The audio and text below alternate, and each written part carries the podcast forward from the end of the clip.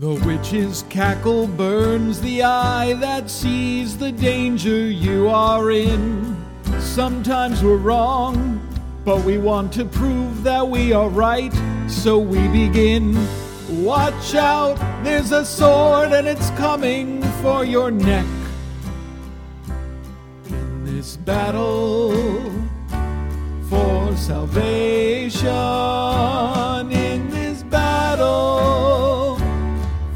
salvation.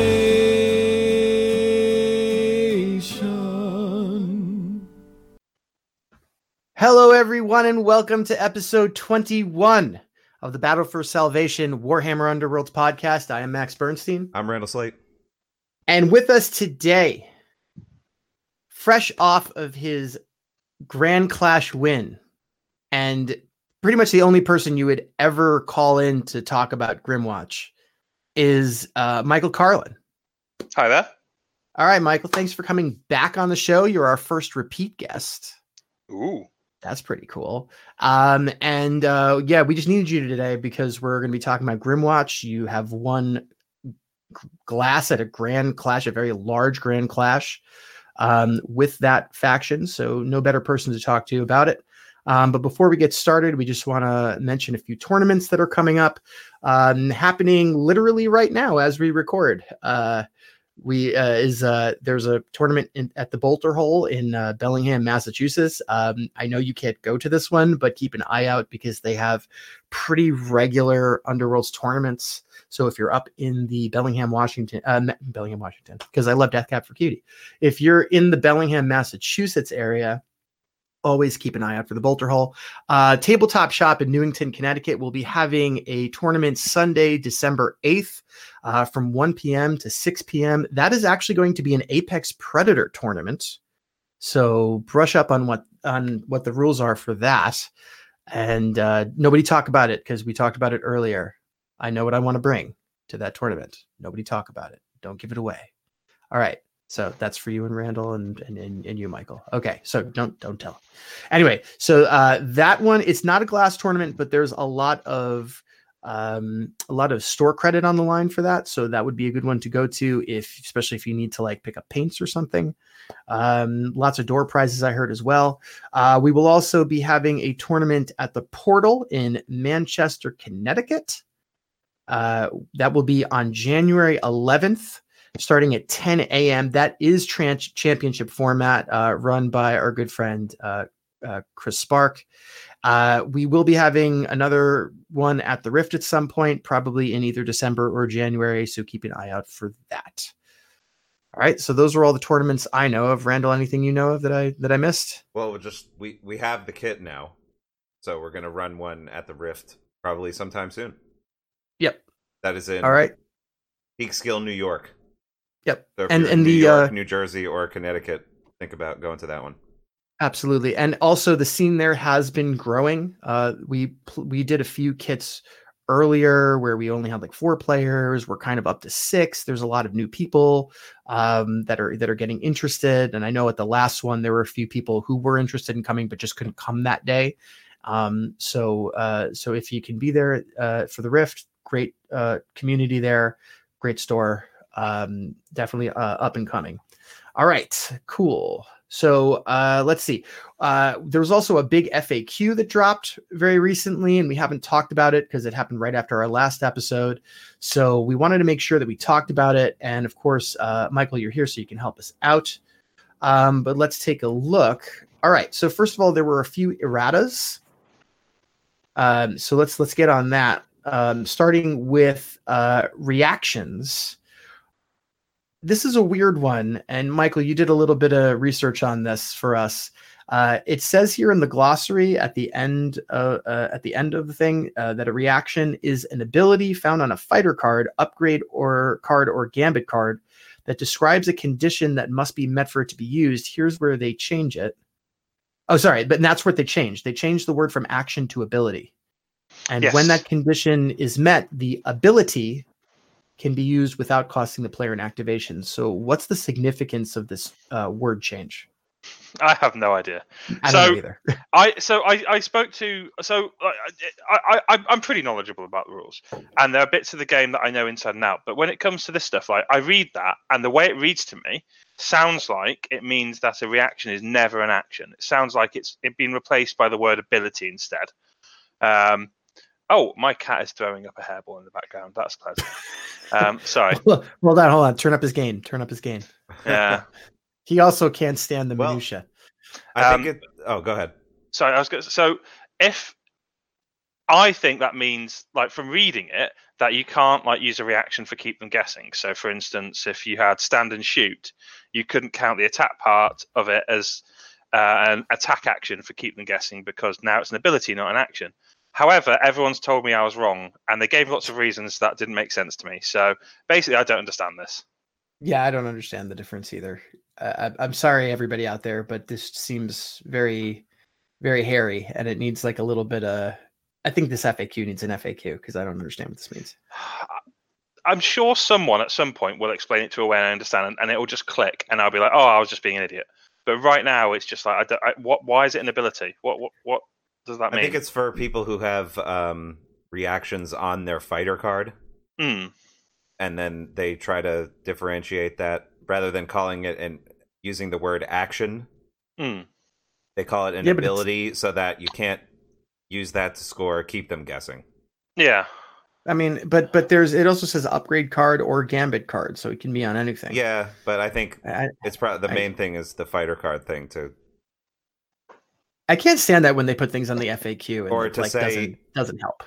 like I know I know this doesn't work for keep chopping, but if you have a card that's similar that says like if you made an attack action, blah blah blah, and then you used a card like stand and shoot or something like that, it's a, Hmm. that they count that as a they say an ability rather than as an action because you might get that confused for for keep. I think keep guessing. chopping though, but but I think keep chopping says something Yeah, about how I it has to happen. I, I know it says that, but I'm saying something similar to that, like an, a, an objective that's similar Hmm. to that. Well, and it makes lots of weird things. So, like, I mean, actions. There are reactions that can happen to actions. I wonder if it's to do with that because, like, um, I know Skritch has like, uh, I think it's an upgrade where after an action you can push him, and I think there was this crazy thing you could do of like a pseudo infinite combo where you could literally keep having infinite reactions and you could um, like just push him basically wherever you wanted on the board. So It may be something to do with that, but I yeah, I, basically I don't quite grasp what it's about. Great. So uh, if there's somebody out there that knows better than us, go on the Battle for Salvation Facebook page and just point it out to us, please, because we need to make sure that that is understood. We thought that was uh, an interesting change because it's such like an elemental part of the game, Mhm. and and yet we still have no idea why it why it, how it changes things. Well, we are Uh, nailing this FAQ. So yeah, I know. We're really starting off real good. Um, a couple of other erratas that we thought were interesting. We're not going to go through every single one. I mean, you can just read the thing. But um, uh, Prized Vendetta, they did change the rerolls to uh, any number of dice rather than all of them, which I think makes that card a little bit more viable now. I think it's really good now, honestly. I mean, it was still kind of okay before, but now I think it's legitimately good. Like, I think it's almost as good as Potion of Rage. Uh, yeah, I mean, as long as you have two, yeah, as long as you have Yeah, you like kinda two use or it in a three similar dice, way. Yeah, use And- potion of rage just to try to delete one guy. You know, Yep. And Yep. with the uh, with um, what's it with Snarlfangs, it's out even better because it works on the wolf attacks. So even though they can't be modified, this isn't modifying them; it's just giving you rerolls. that's a good point. love it. Yep. Speaking of which, I'm picking those guys up later. Be playing those guys until our next episode. All right. Um, because I love rolling dice at things. Um, next one that got changed that kind of really matters is Crown of Avarice. They finally fixed it and made it do what it's supposed to do. Yeah. So The- I mean, they, they they they did two entries for this. There's one in the errata and there's one in the FAQ, isn't there? There's like uh, five. yeah, probably. well, I think. uh, Tell me if I'm wrong. The errata is basically Crown of Avarice only works on your opponent's attacks or gambits, so you Uh, can't self-trigger it with a lethal ward or something. And then Oh, the man. FAQ clarifies that you take the glory before they get the glory from the attack. So if they don't have an unspent glory when they attack you, you've got nothing to steal. So you don't always steal Right. something. Basically, Well, between yeah, between those yeah, two, it's a lot part. nicer card. Yeah, the, Yes. the errata says during an opponent's gambit or during an enemy fighter's attack action. Yeah, so you can't lethal ward yourself or yeah, use Skaven's uh, Black Hunger to attack yourself and kill yourself. That's all gone now. The only negative to this is I cannot, I can no longer scream at my opponent that I drink their milkshake. I mean, you still kind of do. I still kind of can, but sorry, I, I can't do it as often as I would like. I Yeah, mean, I- it's still a good card. Yeah. Right. Yeah. you put it- that on a on a crypt ghoul, you put that on a skaven. Anything that can come back, like you can use it more than once. I mean, you put it on stuff. Stormsire. put it on Stormsire, Put it just on make people everything. not want to kill him. Yeah. Yeah, put it on Mollog. Right. Yeah. Sure. So the thing I like about it is that they they cleaned it up so you can't do some. I don't, I don't want to say cheesy because Michael Carlin's here, but you can't do anything cheesy where you kill your Oh, own I love with it. cheese. And then Cheese is so good. And Cheese is what you have to look for. it also is is better in games that you know you're already winning. Like if you're already crushing your opponent, and then they have like one chance to kill a guy, and you throw Crown of Avarice on him, like It's what Jimmy Molini Kinda- did to me kinda on the last bad. round at Nova. Yeah. I was like, oh man, if I kill this guy, I'm going to win. He's like Crown of Avarice. Yeah. Ah. So it and now you can Still actually play Jimmy. around it. You can you can spend all your glory before you attack or whatever. It, there, it's it's a much uh, nicer card.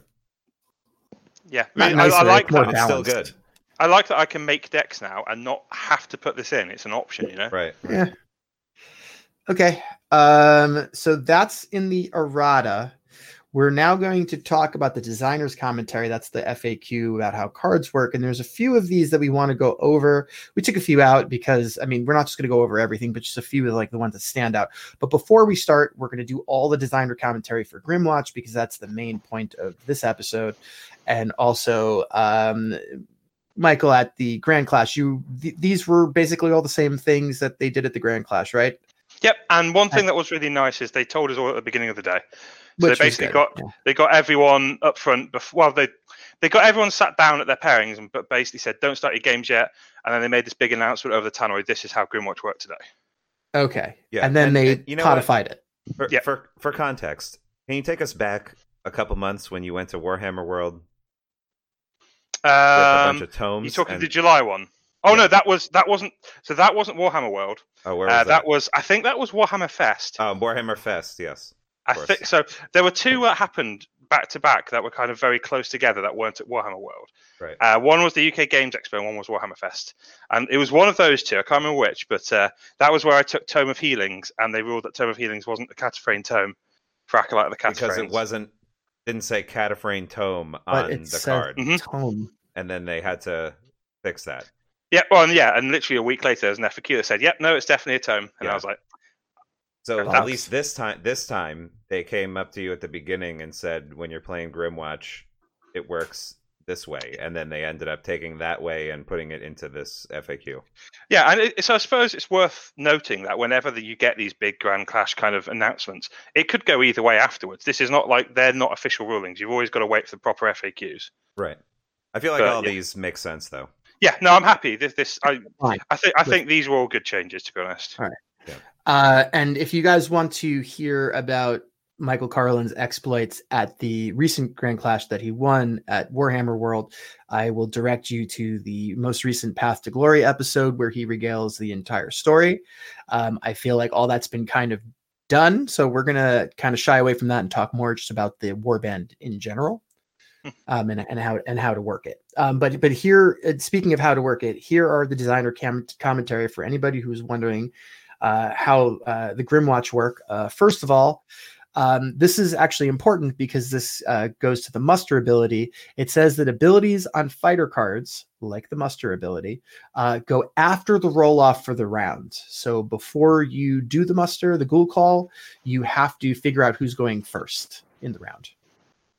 Which is useful because it means you get to know who's going to go first before you start placing the ghoul. So if you know you're going first, you could put them in a potentially a more risky spot, that type of thing. Okay. Right. It's uh, useful in the Grymwatch mirror match if you're playing both of those. If, if both players are playing Grymwatch, then you want to know who has to use their muster action first. Yeah, that's also important. Yeah, um, I mean, otherwise people basically were just like in this weird Mexican standoff. Right. So it's you you do the dice roll to to determine who goes 1st Mhm. and then you do and then the person who ends up going first does their muster first. Uh, I would assume so. Yeah, actually, yeah. I don't think that's like necessarily 100 percent clear, but it's like 99 percent. Yeah, Okay, whoever all right. whoever's going first must have first. Yeah. Well, here's another thing that I thought was 99% clear, but apparently wasn't.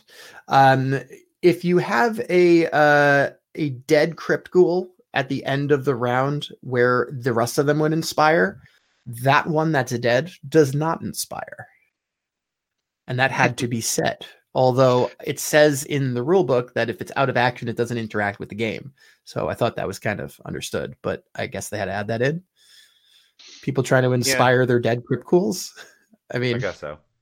come on. To be fair, I, I've got to put my hand up here. I actually, uh, I actually asked that question cheekily at the tournament. Basically, Ah. I was like, it was, it was round one, and I was like, that.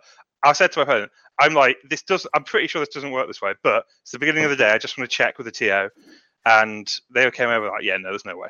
And I was And like, cool, like, that's it. "Damn it." That's, yeah. well, I played. I ended, like, yeah. I ended up playing against three Grymwatch that day. So anytime anyone was trying to do it, I was like, haha, no. Already checked. All right. Um, another one. Uh, you you officially, and this was when I was trying to, I I I, was trying to argue that you could do this, but um, but I I, got- I got I got shot down here. Um, uh, you cannot ghoul call if there is no dead crypt ghoul. Hmm. And that Uh, so something I- that, that should really I know that makes on the sense. I just didn't want it to make sense.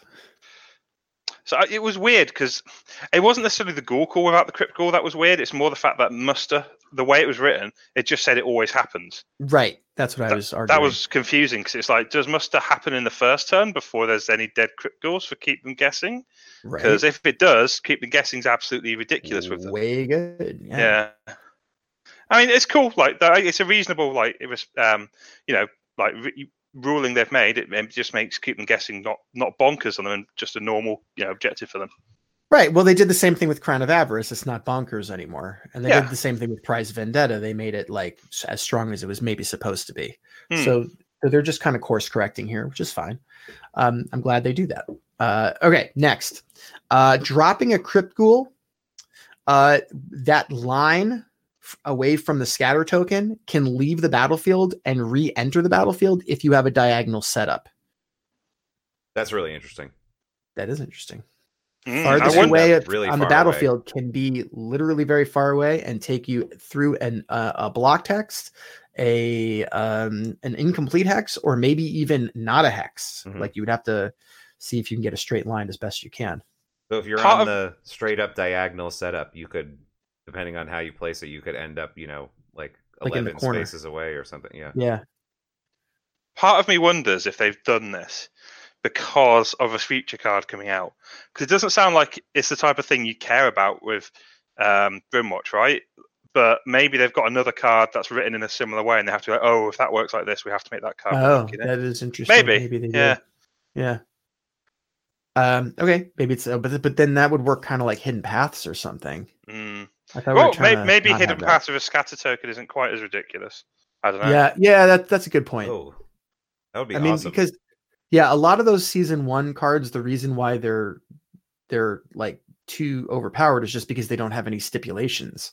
Like maybe having the stipulation of you can, it's like a hidden paths esque thing, but you have to use a scatter token to do it, Mm. so that it's a lot less, you know. a lot maybe if it's a bit like yeah maybe if it literally works like the ghoul call so you've got a good way of kind of fudging the direction it goes in but it can go wrong and you can't say exactly where so like you, you can't just put your fighter next to theirs and attack right after you're going to have to set up for a couple of rounds of doing stuff you know or a cool maybe the card. stipulation is that you have to put the scatter token in, on your own side of the battlefield, oh yeah that'd make that you can't just throw it exact because because Yeah. even with the scatter launch a guy token, wait, what's that? You just launch a guy out, out Right. onto the board. but but the thing is that if it's further away that makes um pinpointing a spot a lot more difficult to do.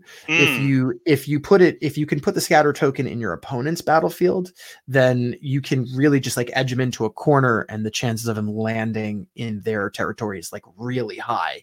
But if you have to put it in your own side of the battlefield it's like you know a telephoto lens. Like it's hard to get something really really far away perfectly in the center. Yeah that'd be a um, cool card so it would just be a stipulation to add a little bit of a little bit more randomness and take away some of the power of a card like that. I don't know. I'm just I'm just thinking out loud. Uh, last one having to do with the Grymwatch. Uh, you cannot place a gri- a Crypt Ghoul on top of the scatter token.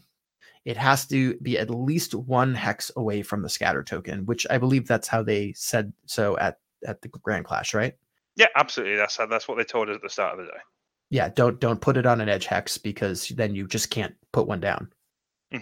Fair and um, I think that's reasonable. It because the problem is the way other you know it, it was a little bit ambiguous. It was worded right. I don't think people who thought the other way were necessarily pushing like for stupidness sake. It, it could be word written that way, but it makes it so powerful. You just put the you just put the token right in a corner, and you end up with like literally only one result on the dice doesn't go in the exact hex you want.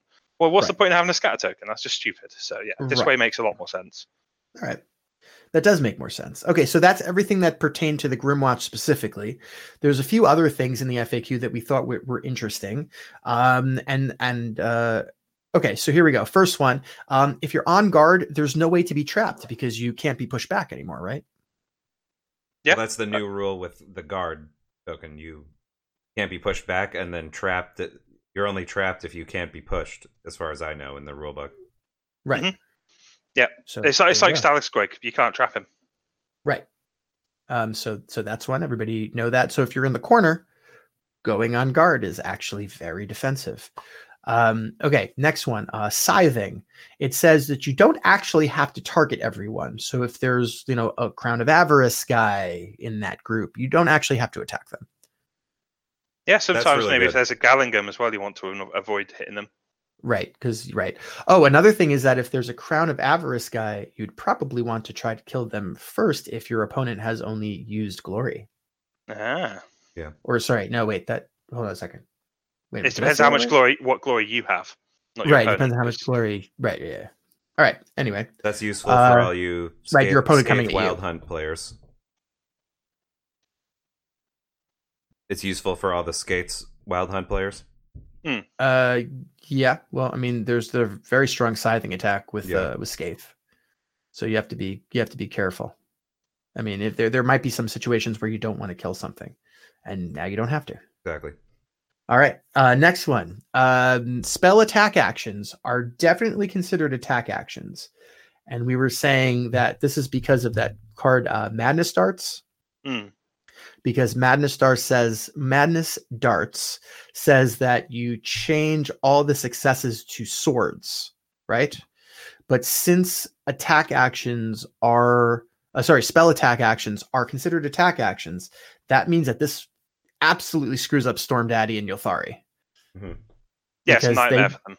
Yeah, they don't have swords on on those shooty attacks. They, can still they crit though. still use the crits, but that's very unlikely because it's only that's a one out of six on every die. So uh, it really messes them up. Still nasty for Mollog as well. Like not as Uh, bad, but Yeah, yeah, it definitely, it definitely, it definitely uh, saps a lot of his uh, his mojo. Okay, uh, this one we thought was really interesting because it clears up a lot about like what happens at the end of an activation. Um, and by the way, Gerard the Professor, I got a bone to pick with you because according to this FAQ, I know it didn't exist at the time when we played that game at Nova, but if it did, this is the way they wanted it. And so I'm mad. All right. So when you do an attack, it's over. The action is complete. Here is the order that you can do these things in. One, if somebody inspires, that's the first thing that happens. So, for instance, if you're inspiring with a condemner because you rolled a crit, or um, you know a uh, a, a Magore's fiend because uh, you landed an attack, the ins- inspiration would happen first. After the inspiration is oh, and also uh, if this matters for uh, the banshees, I guess because they would inspire after a move um, if you did a charge. Then comes the reaction window. So now's the after the attack reaction window when you can play some sort of ploy or whatever, uh, like pit trap would be an example. Then after that, reaction window is closed. Then you score objectives. So that means Gerard Lund would still be at three. Damn Places it. out, Gerard.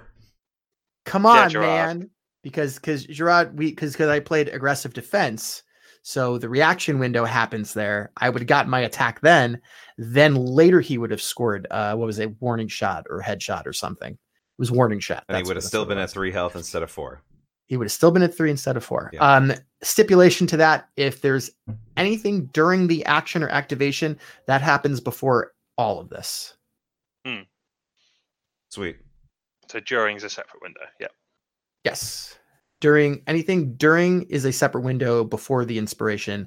The after the attack is a different separate window. So that means that you can play um what is it, pit trap and snare in the same attack. Mm-hmm. I think.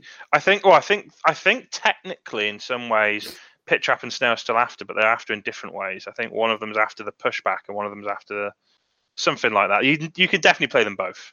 Yeah. You can definitely play them both. And I have, and it's a lot of fun. Um, okay, so there's that. Uh, can we talk somebody who understands this a lot better than me? Uh, the festering, hu- hungering Skaven build got a little nerfed here. Mhm. Uh, Carlin, you want to take this? Um, w- w- w- uh, with relevance to what? So I mean, it's We- we said it had because of Crown something to do with the black hunger thing. Oh right, so no, so um, okay, so the Fester and Hungering buff, uh, build has mostly been nerfed because the Crown of Avarice stuff, right? Um, Right. The Fester and Hungering like to self-kill a fighter with Crown of Avarice and farm glory that way.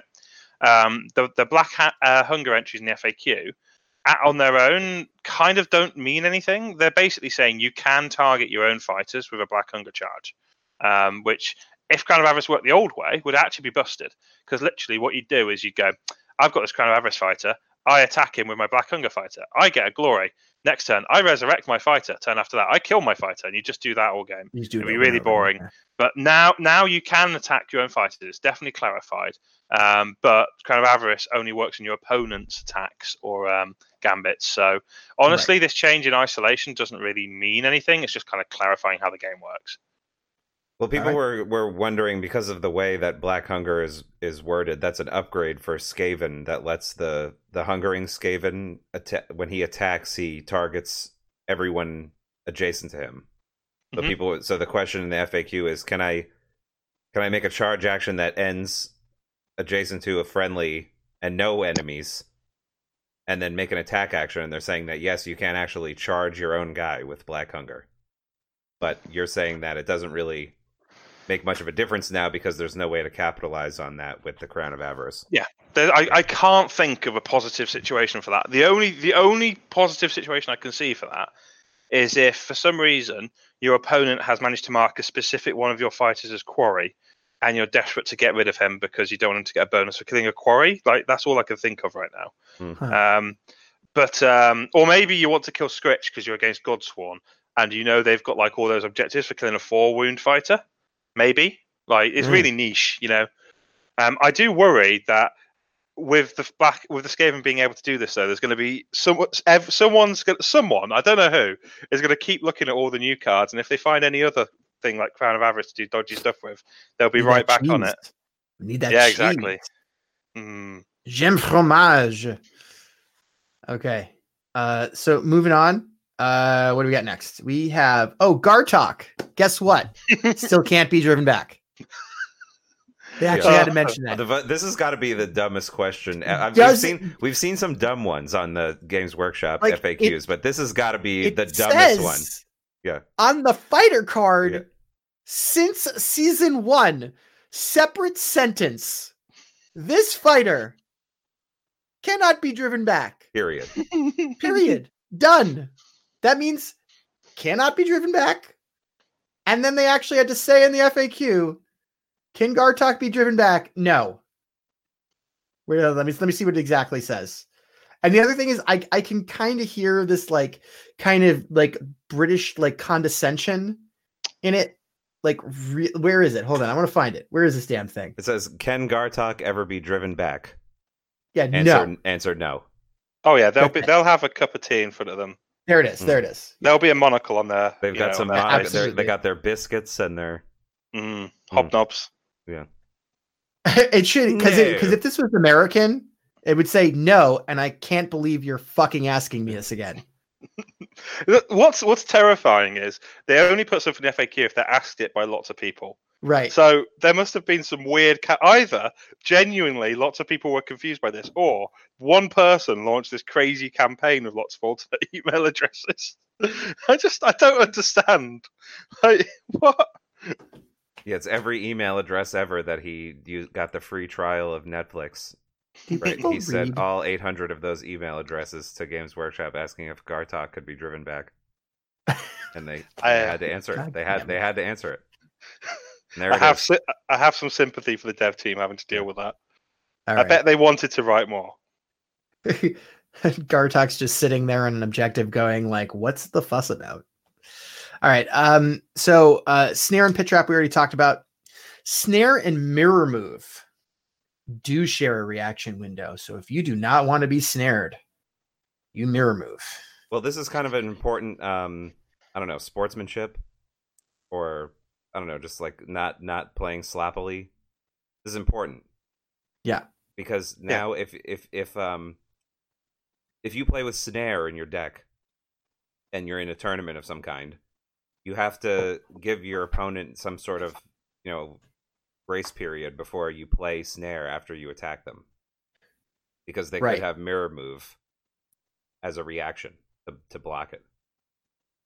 So like when you're if you go to a tournament, you have snare in your hand, right? And you go to push a guy back, you have to literally pause for uh, what- Yeah, push five them. seconds or whatever, and then See if they do a reaction, and then play snare. Yeah, What what so just- so what what do we call what do we call the the the statute of limitations on this one?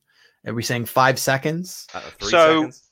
in the Grand Clash packs, um, like you know the big rules guide they go for how the Grand Clash runs, they say as a guideline five seconds is how long you should wait. So I think that's So- a, f- a sensible Five seconds is So- a long time. That's uh, that's getting to awkward levels of seconds. It, It is a bit, but I think it covers you because if you if you legit wait five seconds and then you play snare and then someone says, "Oh, I want to play mirror," maybe you can go, "I've I've literally sat here for five seconds waiting." Like, I I I think that's unfair. Like, if you legitimately wait five seconds and play snare and then they say, "Oh, but I want to play mirror," maybe you can say, "Well, you missed your chance." Whereas Right. if you try and Yeah. rush it out, then that's not fair to them. That's tough. That's Yeah. tough to do. It is tricky. And the, the, the, the biggest danger is the fact they're both really popular cards right now. So it will Yeah. happen. And if you and like for you know how many times have you um been playing this game and you have pit trap in your hand or whatever and you just attack a guy it goes the, the, your opponent rolls his dice it fails and then you just drop the the trap the pit trap card down you know from your hand Yeah, because that's then- how you and- feel. You're yeah, just like, then- then yeah, your I've got it. just like oh yeah well, wait okay, a I'll minute. take 'em Pit trap does not share the. I know the I know window. but I'm just saying with, right. with snare, yeah. does. Right. So you have to be careful with that now. And Yeah. if you call people out on it, then people are going to think you're an asshole, but you're actually just trying to play with the rules that Games Workshop has given you. Uh, Yeah, and you- I think I- I- if people think you're being an asshole, they're the asshole because you're you're trying to be as careful as possible and like without screwing yourself or your opponent. Like if you if you wait five seconds, that's reasonable. Yeah. And if I you mean, I- and if you yourself play sloppy with that, like you just do what I said, where you just drop the card down right after you roll the dice, then you then your opponent could say, "Oh, you didn't give me enough time me- to play yeah. mirror move," and then they'll they'll know you have it in your hand. Yeah, because then you that's use it. that's what makes it so awkward. Is they might not want to play mirror move at that moment, but if they know you're going to play snare, they might want to play mirror move. right. Exactly. It's like, oh god, This is game gonna. There's. So this actually has a lot of implications. This this uh, one FAQ question. I, I, If you, if I you play think with the snare card, I'm gonna say right now that if ever there is a time where people actually throw hands over Underworld, it's gonna be because of this. Yeah. I'm putting my money on that right now. Um. All right. We, are we? Are, do we? Do we feel like that's settled? Five seconds is the is the statute of limitation on that. I'm going to say three seconds. Three seconds. Ooh. Ooh. Yeah. Ooh. Five seconds is a long time. I don't I have time for five, that. I think five seconds is enough.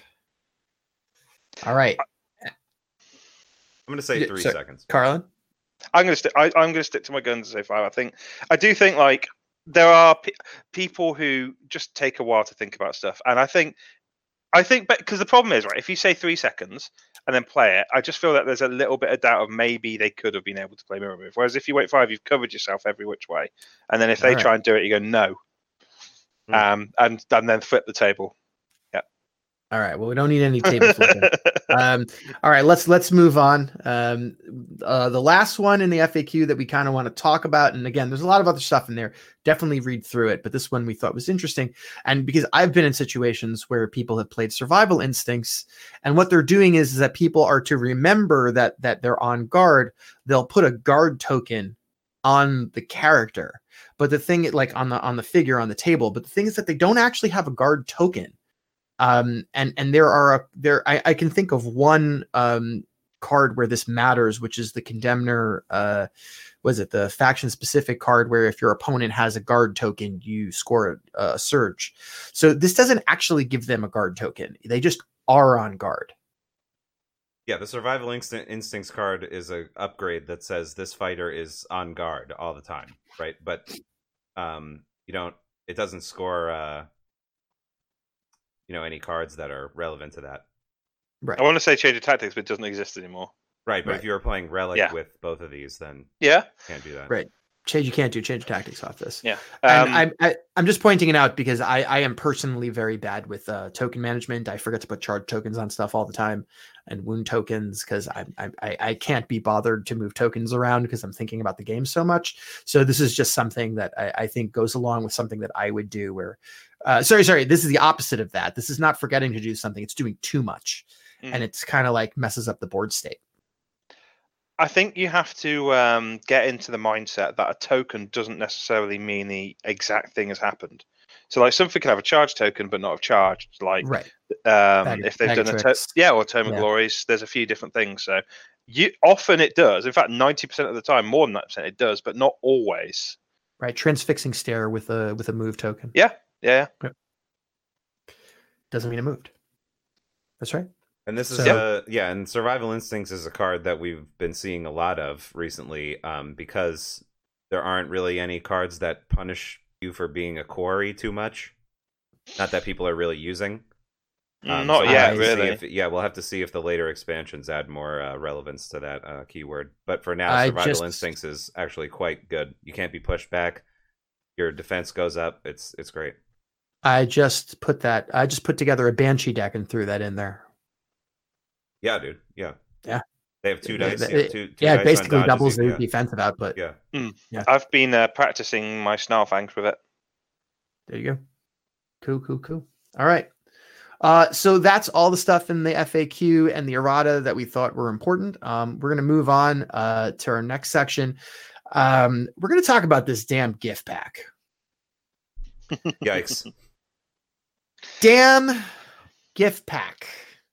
right. So What are they doing? yeah, it's important to know, you know, regardless of what you think about the they were doing pack. such a good job this entire season and i'm like wow this season's so good Yeah. they, they're putting out all these great things they, they staggered the uh you know the the dropping the the expansions we always have a topic for our podcasts this is amazing um and then it's just this damn gift pack comes out and it's just a big old black eye on this season Mm. let's talk about this Yeah, it doesn't. It's not good, is it? Really?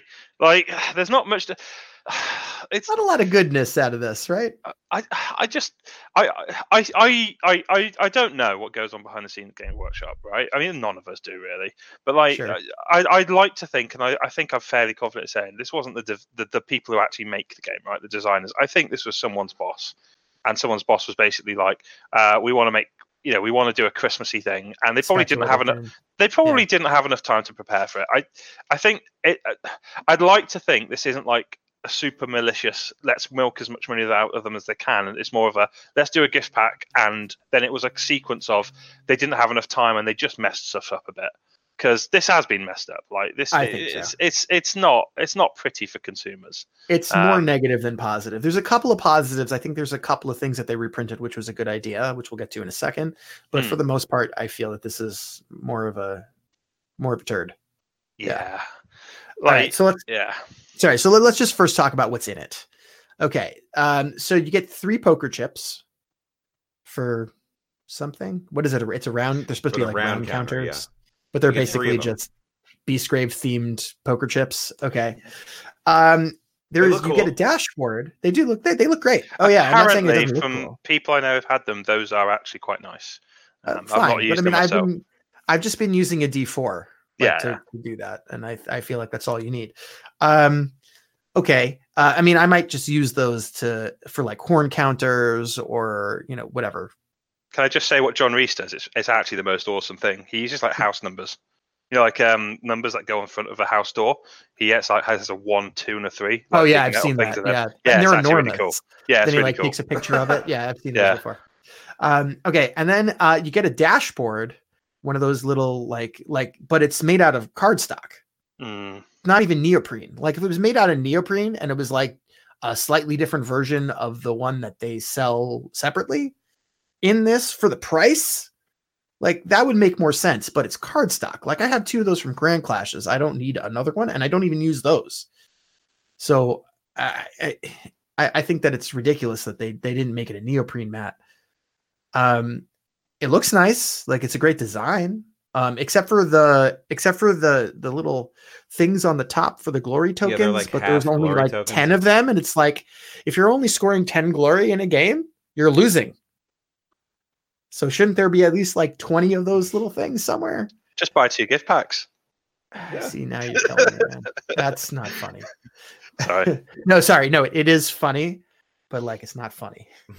Um, so and then uh there's a lot of cards in it. You get like all these special cards. Um, there does not seem to be any particularly great new cards, except for perhaps Guardian Glaive, Mhm. which is a Pretty which solid is weapon. bas- it's a pretty solid weapon. It's um it's basically nullstone spear, but you get rerolls if you're standing on an objective Yep. Yeah. right? Yeah. And and then there was uh, jealous defense. We said was a good one, but I actually don't remember what that one does. Uh, if you don't, if you're on an objective and you don't have a charge token, make an attack with a fighter. Oh, Um, okay. That's So it's kind of bad. like a a much better design ready for action where you've got these limits that don't make it ridiculous and go in every deck. But yeah, if you do care about objective tokens and you've got attacks that are worth it, it's quite nice. yeah. Oh, actually, that's kind of cool because what you could do is you could like restless prize something under you and then Mhm. attack. Yeah, yeah, totally. Yeah, that's actually not that. Uh, that's a little better than I thought it was. And uh, you could uh, feign. No, you can't Faneway to something. What, what what's the stipulation? Like you can't have a charge token, Yeah, you can't have a charge token. but if you have a move token, it's fine. Uh, I believe so. Yeah, I'm doing it from memory, but I'm 95% sure I'm right. Okay, let me just check that real quick. But um, but then that means that you can Faneway to something and and make an attack right afterwards. Yeah, but to be fair, I don't think that's the best use of it because with Faneway Crystal, you could just charge anyway. Okay. Uh, I suppose unless unless you want to I'm, free I'm yourself looking it up. up. Yep, You can move on. yeah, no, I got it. I got it. Uh, yeah, it's just charge tokens. I've got it in front of me. Just just charge. So move tokens, you'd be Oh, fine. okay. Okay, there you go. All right. Um, let's see. And that's Is it that's is it bad that I've committed all these to memory already? no, it's just it's it's good to do that. I think when when most players start playing, if, if they're really good gamers, like again, there was like that guy Matt Cassidy who had never played Underworlds before, but he played other games. And Mhm. so when he came and I played against him, he had only been playing for a month, but he met me on the final table and I almost lost him because he's really good because he knows how to game. Yeah. And so I feel like with people where it's just like who know how to game and they know how to like, you know, play the chess match, they know how to play like, you know, the the Magic the Gathering card stuff.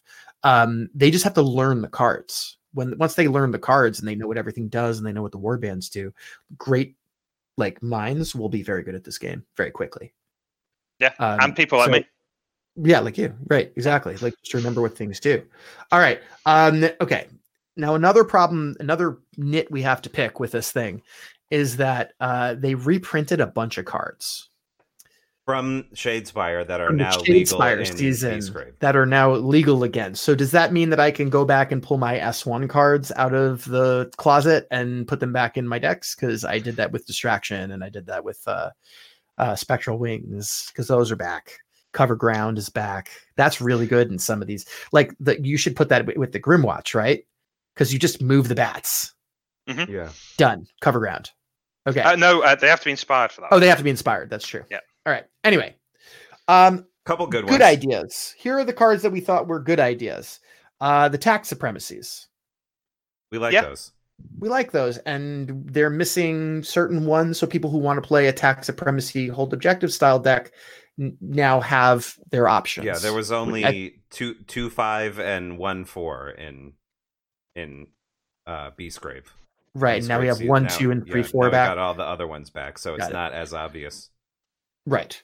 And so when I play Um, you, when I play, when we go to the club on Monday nights, when I play you, I'm going to be running different tactical supremacies. I'm never gonna know. every- It's gonna be different ones every time. one. I'm never gonna know. What you do is run the same ones every time for practice, and then change it up for a tournament. Oh Right. shit! Yeah, Exactly. that's a All right. That's a, that's a good idea That's a great idea. because I'm right, never going to uh, win a tournament unless I beat Max, which is hard to do. So I gotta. That is gotta no. You won one without out. ever playing me. Mhm. That was my the, the first time I brought Mollog. That's why I you- won. We never played each other. We never played each other, and you beat me by two glory because there was like that. 15 people there or something like that, and we only played three rounds, and we you just never had to play me. But then the other time you beat me. But to be fair, I was playing my like suboptimal wild hunt Yeah, no, deck. no, like I don't want to take yeah, it away yeah, from whatever, you, whatever, Randall. whatever. Yeah, okay. So I don't want to take it away from you, Randall. They were great uh, games. Just staying. I don't know. The last couple of times I I, I lost uh, glass, it was because I brought something really. I All brought like something a little janky. I'm just saying. Sure, sure, sure. Just okay. saying. I We mean, got you distraction know, back now. I got distraction back. That's pretty good. I Oh, think that that needs card. to be back. It needs to be back in the game anyway. Yeah, that is good for both, uh, like countering objective play, and also really good for aggro.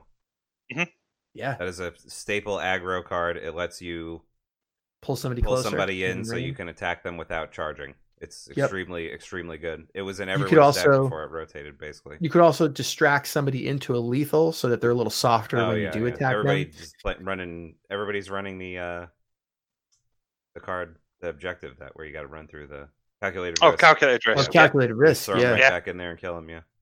yeah, yeah, that comes up. Absolutely. I think Spectral Wings has to be in there because there are certain war bands that are really hampered by their low um by their low uh, uh movement. Yeah, a lot of mobility cards got taken out of, you know, the the championship, and it's it was hurting a lot of the the season one war Banzel pretty heavily because they don't have a lot of range attacks or uh, heavy speed. Ironskull's Boyz, Chosen Axes, Steel Hearts are all very happy this is back. And uh, Yeah, to be absolutely. fair, lots of people are going to take this because it's just that good. But yeah, It is especially yeah. the low movements, they kind of really needed this. absolutely. yeah, it's um, rough and then season one without you know stuff like hidden paths and spectral wings and stuff like that. and it's it's going to make Cover Ground come back a lot more, which also has been reprinted. We like that card. Oh, oh, actually, Cover Ground has been written, rewritten. Was it? Yeah, it's like Yeah. you- yeah. It, it so you can't does it cheese it with uh. Faneway teleporting. Crystal Yeah. or Inescapable Oh Vengeance. yeah, right, right, right. That's which is fine by me. Like you actually have to move through the hexes, right? Yeah. That's Yeah. what it says. Because before it was like if you did Faneway Crystal and you, you know, picked Right. your guy up and put him back on the objective token, that that counted as you moving six. Even though you couldn't, even though you can't, you don't. Your fighter's not that fast. So Right, and you also can't do written it it where you Briar have to Queen. what enter and exit. You actually have to Yeah. physically have enter, to enter all the, the hexes. Yeah, yeah. Although Right. you can still do the thing where you run in a circle as long as you just end up on a different hex. yeah, yeah. But you have to have high Yeah. speed for that, which makes Yes, it not yeah. like an auto include card. Yeah. Okay. Yeah. Briar Queen can't inescapable vengeance. Right. Yeah. Right. Um, we also have Victorious Duel coming back, which I think is good. Um, Good I think aggro card. Mollog got really hit by a lot of stuff, and this kind of this is a little bit of a help to get him back into it. I think it's just a Uh, fun card as well. Like so, so it's like obviously it's strong, but like it, it's nice to just have fun cards, and there's something fun about your leader going for their leader. You know? That's true. Yeah, that's true. I like it's that. really good in Um, Mollog and Magore. Mm, Magore likes it. Yeah. Yeah. All right. Now for the terrible idea of the century. Uh, they brought back rebound. Mm, What? We're gonna- the people are going to get salty. I'm sorry. If you if you talk about salt, if, if- What? when you talk about rebound, people either hate you or They hate that you hate it. yeah. Ah, this goddamn card It's like- is Yeah. It's like Marmite. You either love it or you hate it. yeah. I- not only do you hate it, not only do you hate the card, you hate everybody who likes. I hate the people card. who put it in. Yeah. Like, God, uh, don't do that to us. Uh, Just don't. Everybody, take that card when you, if you decide to buy this, take that card, throw it out the window. no, don't do don't throw it out the window because then you can go outside and get it back. Yeah. I feel like this it'll is kind of it'll like bounce back if you ro- I on a one feel, in I know, right. It'll just boomerang right back in.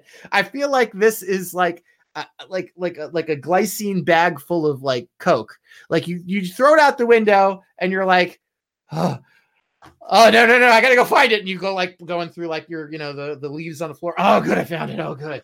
Like I can't believe they did this. This is like the a number one bad time card of all time somebody's going to have a bad time when they play this card. Either you're going to have a bad time because rebound got used against you and it worked, or they're going to have a bad time because it didn't work and they just like blew a, a spot in their deck. Or if you use it, same thing but reversed. It's like, why would they throw in the one the one card that everybody everybody agrees it's like a bad time card? Yeah. Like that's for me. I just ah can't believe it. And I was And- and- and- surprised that they didn't ban it in relic format, and now I know why. Oh, there you go. it's back. yeah, yeah. That's true. Like so, it's it's one of those weird ones where like. I, I, I, I really hate it. Like I'm on you. I'm, I'm I'm completely with you guys. But I'm I, I am aware that there are people who like it. Right? There's this kind of there there are people who like the kind of you know big risk, big reward kind of stuff. It's just it's just so unpleasant when it happens against you because it feels like you spent you know wh- why are you playing this game when it's just di- this dice roll decides it. You know like why have and- you and built a deck and done all these carefully calculated moves and like even like you know normal attacks like you can do stuff like haymaker or get supports and you know make the odds different but rebound is just a one in three there's nothing you can do about it Right. And that's and that's different. Like I know people are gonna say, yeah, but it's a dice game. Like I know all you back there. You guys are listening, you're like, yeah, but it's a dice game. Yeah, but this is like the card that is the pivot for like any game that it's used in, basically. It, it- depending on the war bands, obviously, because if you're like going into like I don't know if you're it, there. There are certain war bands where like you're not gonna have like big heavy hitters. Like I, it would be a bad card to take against like let's say goblins or something like that. Mm. But um, but still, it's like in a lot of cases, a lot of matchups, it's just oh oh Yeah, it just it it uh discourages you. it shouldn't come down to one die roll. It should come down to several dice rolls. or at least you should have like some way of interacting with that dice roll Right. like there's nothing you can do to change i mean the only thing you can do is put fate's decree that um card in your deck but like it's it's it, it comes up only if they're playing spells or they're playing rebound uh, otherwise that's a dead card in your deck and that's that's not worth it What what if they changed rebound so that you have to roll a crit? Hmm. Ah, I don't know. I I I, I don't know. Like, I don't know. I, I just think like the whole card is badly designed. Like I, I feel like. I, Yeah, it's a it's a badly designed card. It's been FAQ'd a hundred different times. Exactly. It like You know what I'd like? play Failed attack, it's so, right? It's so low risk to put in your deck, and it could just cause the game to be a blowout. There's no there's no single card that can swing a game harder in someone's direction than than rebound. And you know everybody wants it to be restricted, but it feels kind of silly to restrict it because it only works you know one sixth of the time or whatever. It's a fair card. yeah. It's oh. just that its results are always terrible for someone. all right, I've got one. I've got. This is how I'd remake rebound. It's, it's a it's a different card, but this is a high risk, high reward. Right. Do Play it, this when an opponent makes an attack. You get an innate dodge. If if they fail to hit you, you reflect all the damage back to them. You know, deal it back. If they do hit you and uh, you die, they get an extra glory. Boom, big swing, but you can play around it. Uh, oh, okay, okay, and and you have to you, you something about how you have to play it before the attack occurs. Yes, and it's an innate dodge, so it makes it increases the odds, but it's not like they can still stack like Oh, so there's no die roll. Yes, I got you. And it has to do with your opponent's dice roll, so they can still re-roll things and uh, you know hammer of Sigmar Yeah. like in a, a success in there. All right, I like that a little bit better, but they didn't do that. No. They just took rebound and Yeah, gave it to us again. yeah, and it's in the game now. Oh god, it, for two years at least. And it, and it, it's the other thing is it sort of uh, discourages you playing cards that like power your guy up, or or even just attacking. It discourages you from attacking, and this is supposed to be the game where they don't want And, you to uh, hang back and they want you to run in there and interact with your opponent's models. if you're playing Thorns, you probably take this because you want uh, triggers for Treacherous Foe. Yep. Um, and this is a trigger for Treacherous Foe. So, uh, as much as I dislike it, it's a reasonably strong card. It's one of those. It's statistically over a match, it happens once, but it's such a big swing that one time it happens that it practically wins you that one game. So, and if the other time it's still scoring you a glory for treacherous foe, that's still doing something, even when it's not actually doing the job. You know. Right. All right, I'm, I'm over right, I this. think we're I think we're done. I mean, it's rebound is what it is. I don't think it's as good as it was previously because the meta has changed a little bit. Yeah, there's a lot less power Yeah, lying around. There's a lot yeah. less Mm. people going back and forth, one shotting each other, and more about you know being on objectives nowadays. But it still does happen. I mean, people design their decks so that they can still one shot things sometimes. Hmm. I mean, Although right now people are kind of using pit trap and snare a bit more. to do that, yeah, I Yeah. know. Which is kind I of know. a bit, yeah, But if you use the rebound and it works, then it like that still browns your uh, your move. it does. All right. Anyway, it just gives you an extra chance to get out of an attack. It's like defense rolling defense dice twice. Um, all right. So uh, they they added the keys. Are we cool with this? Do we want keys to come back?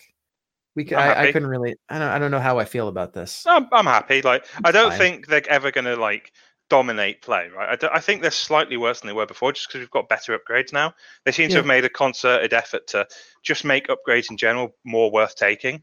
So these are kind of back from the old day, but they're, they're still they've still got uses. Like if you're playing Gits or Thorns, um, and you want a big payout at the end of the game, yeah, Yeah, it's it's it's viable. But- it's cool. but also Grymwatch to a certain extent. yeah, you could take it with Grymwatch.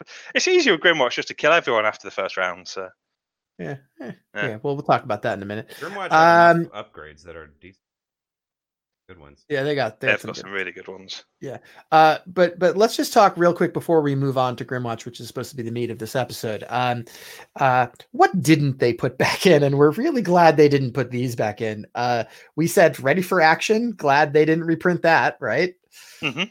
Yep. Uh, superior tactician. They could have done that, and they didn't. Escalation. Yep. Hidden paths. A lot of these did not come back, and and it's probably better off they didn't. So they didn't they didn't totally punt on this because they could have been worse. Um, and then the last thing that I want to talk about is why is it so expensive? Like it's Mm. it's thirty seven dollars, and I imagine it's like what what is what is that in pounds? It's It like- costs more than a warbound, basically. yeah, and it's definitely not as much stuff. Is it because it's like a limited edition thing? The only yeah, that's the only legitimate reason I think. And uh, to be fair, it probably is the reason is they're probably just not making as many of this. So probably like it's economics of scale. You know, they don't have. They're probably like, oh, we're only going to make X amount, so it costs us more to do a limited run. You know, But isn't I- it really crappy though? Because Yeah, I mean, people were having trouble finding the leaders pack for a while. People were having trouble finding, uh, you know, the Echoes of Glory pack after a while. They like dried up. I mean, this is going to dry up really quickly. Like, I don't know if there's anything special that needs to be gotten out of this pack, but maybe in the future, something in this pack becomes that like that diamond in the rough. Well, yeah, there might be and- like um, jealous defense might be just the perfect card with one of the warbands. Right. And then some people are not going to have that option. I mean, I'm going to because I, I already pre ordered it because I feel like I'm a content provider and I should have things so I can talk about them. Um, but but I was thinking like maybe I don't need to get this, but then I'm like, well, what if something ends up being like really important and then it's like it's not available to people, you know, in a year. So yeah, it's weird. Like we've got two options, right? Either the reason it's expensive is because of a limited print run, at which point, oh god, it's a limited print run, that's a problem, or Yeah. it's not, and then question question mark, why is it so expensive? Right. I, I, I don't know. I, I feel like there's so much negative to this. Um, if anybody wants to hear a, another opinion, by the way, uh, Justin on the on the Battlecast on uh, on YouTube does a really great uh, video on this. So I, I, I recommend going take a look at that as well. Um, all right. So are, are are we cool with um with this whole gift pack thing? We're just gonna put that to bed. We said what we need to say about it. Yeah. Cool. Yeah, pretty much. Like I, I, will- I will just say, I the gift pack's like not a happy place. It's not a good time. There's there's not Yeah. really much defending it, but I do. I think the game's never been more fun to play in general. So like, unless there's too much of this, I'm. It's just, it's going to sound like a massive cop out, but unless there's too much of these type of things, I'm still really happy with the game. Honestly. Oh yeah, no, no, no. I Yeah. know. I, I'm just I'm venting very strongly at this, mainly Yeah. because they reprinted Rebound and it's too expensive. well, I, Like- I, yeah. So take Rebound out, take like seventeen dollars, make it twenty dollars. You know, Like there, like there's, I would say there's twenty dollars worth of stuff in there. Maybe there's not thirty seven. Uh, and and then of course rebounds in there, and that's just made me that made me run around my studio and, It kind and of screaming. ruins the whole So, thing. Like it's not too terrible without without that. Yeah, T- t- that, that would be the easiest way to fix it. Make it cheaper and take that one card out, and then it would be all right. Games Workshop, like they Yeah. do listen to us. Like th- th- so, like Nick, bless his heart, he has to manage the Facebook communities, which I, I you couldn't pay me money to do, and like he obviously sees all this stuff. So I I have a suspicion they won't do this again. I mean, I really hope they don't do this again. I, yeah, me too. Or or at least they'll make make adjustments to make it more palatable. Mm, Yeah, and one issue All I have, uh, another, real quick before we move on, um, they kind of did the right thing when they made the Echoes of Glory pack. Yes, So they we didn't have did. we didn't have to rebuy if we already had the the models for Garrek's Reavers and Steelheart. They put the cards without the models from those packs, so we didn't have to buy the the models again, right? So it's Yeah. it's it's kind of like they already learned their lesson and then they went back and did something foolish afterwards. Yeah. kind of makes me that. Yeah, the Echoes Yeah. of Glory was like treating your player base right. Yeah. And and I think everybody appreciated that, especially the the players who were already very deep into the game. But yeah, I'm, I'm going to have to agree with you, Randall. All right, well, I'm done. I'm done thinking about this. All right, so let's get into the meat of this episode. Uh, Michael, we brought you on because we're talking Grymwatch today, um, and we want to talk more nuts and bolts about the the faction, not quite so much how how you would play them, because again, you've talked about that already. Um, but we want to talk about just like nuts and bolts here. So, just overall impressions of Grymwatch. You've been playing them so much. I've been playing them a bit myself. They're they're they're fun. They're definitely a little different than what I'm used to, but just overall impressions. Uh, Michael, what do you got so far? They're really good. Um, yeah, they're, right. So they're they're they're interesting, right? They've got there's a lot of there's a lot of moving pieces with the Grymwatch. There's so many abilities. Like, I'm going to be honest. I'm sure I had games at Grand Clash where I forgot like to put a feast counter on Master Talon in a certain situation because there's I, I so don't many think I've rules. ever done it. Yeah, I've played. I've played at least ten to twenty games with these guys, Mm. and it's like I don't think I've ever done it. I think I forget that that's even a thing. And there's so many different things like that. So the Night's Herald, when he's inspired, the minus one dice to attacks, it's really big deal. But because there's Yeah. so many of these things, it's very easy to forget one of them. So there's there's a lot going on. I think I do think one of their but I'm not necessarily a weakness, but one of the, the things about them is you have to spend a bit of time playing them. You're not. It's not the type of thing you just dabble with and then go, oh, I now know how to play the Grymwatch. You kind of have to get a lot of reps in with them. Right. But they. But but I. So I. I, I have the exact same feel with that that you do. But even forgetting some of these things that they do, Mhm. they're still crazy good. Oh yeah, they're Like really there is a very high glory floor, and I think an even higher glory ceiling Mhm. for these guys if you put a couple of the right cards in, which we'll talk Yeah. about later. So I know you don't want to talk about my Grand Clash too much because we did I did that on the other one, but I had a game in a semi final where I scored 13 glory in one round without a kill. Th- And that was that, sorry, that wasn't just a round, that was the first round. So there was no like weird third end phase acolyte of the Katophranes or anything there. That's just that's like moving a thing around. they can do. Yeah. Yeah. That's like that's a possibility with these guys. Uh I, I think it's undeniable that they are like S tier. Like they've they've been winning all over the place. Um they uh you were saying about how the games seem to take longer?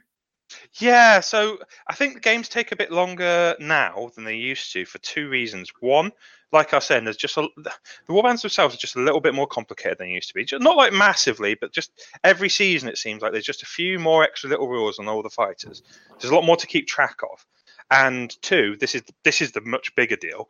Is now like objective tokens and like hold objective play is popular because it's like probably the best like way to play.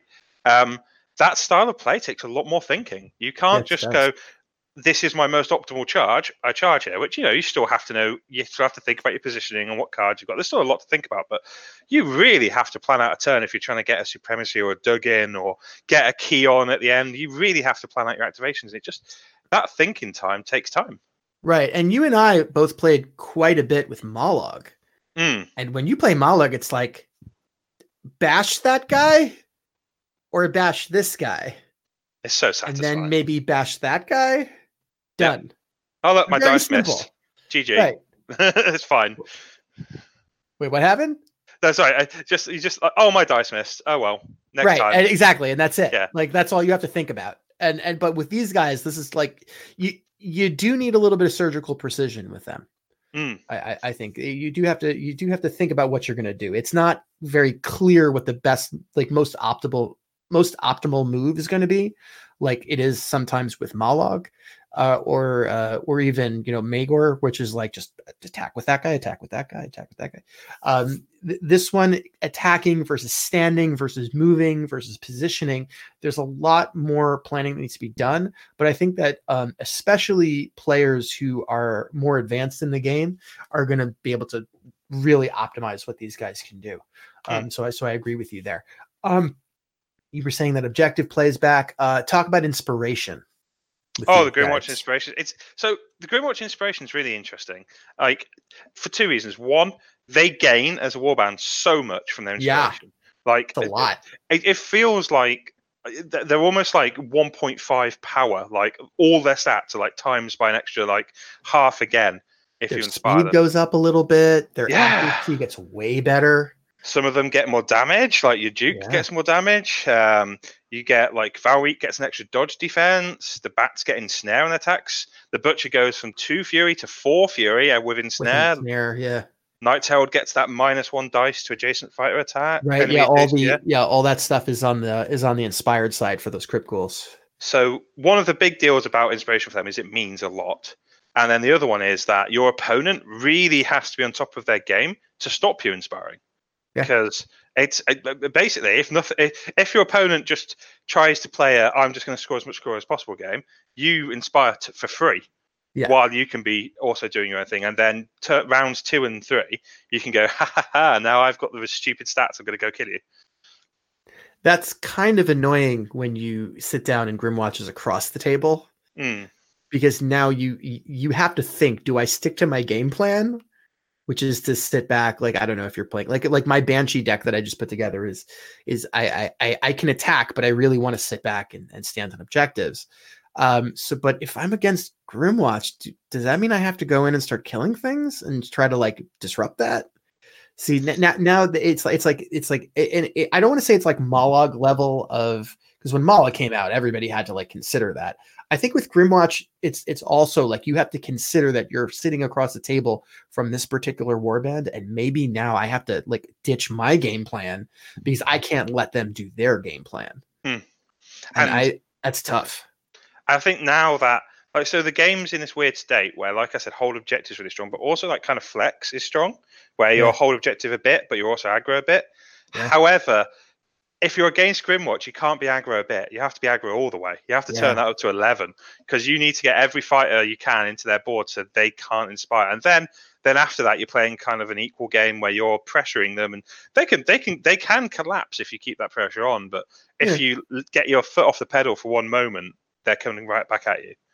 and it's it's it sucks that in, that the that the matchup here going against Grymwatch will have to will dictate what you have to do. Hmm. You I- spent all that time putting together a deck, going like, "Oh, this is great," and then you're like, "Oh, damn, it's Grymwatch."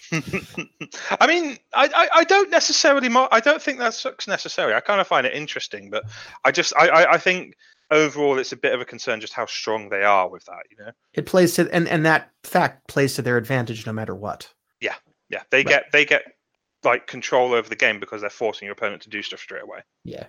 All right. Um, so let's talk about the fighters in particular, um, because uh, they are very interesting as as as a warband. There's a lot of stuff going on. Um, I feel like we have to start with the leader Crakmarrow, which, by the way, I like. I like saying that name, Crakmarrow. Just feels good. Um, or you can call him the Duke. You know, I kind of want to dress him like Bowie when I paint him. You know, like be like the thin white Duke maybe do them all as bowies i don't know i'm just i'm thinking of what to do with Different them Bowies from throughout. yeah time. different bowies different yeah we can have you know Valreek can be like labyrinth bowie oh wow, you could And, really uh, go in on that. i know i'm just saying like who who would be ziggy stardust Who's going to be the Goblin King? uh Gristlewel Ah, I like it.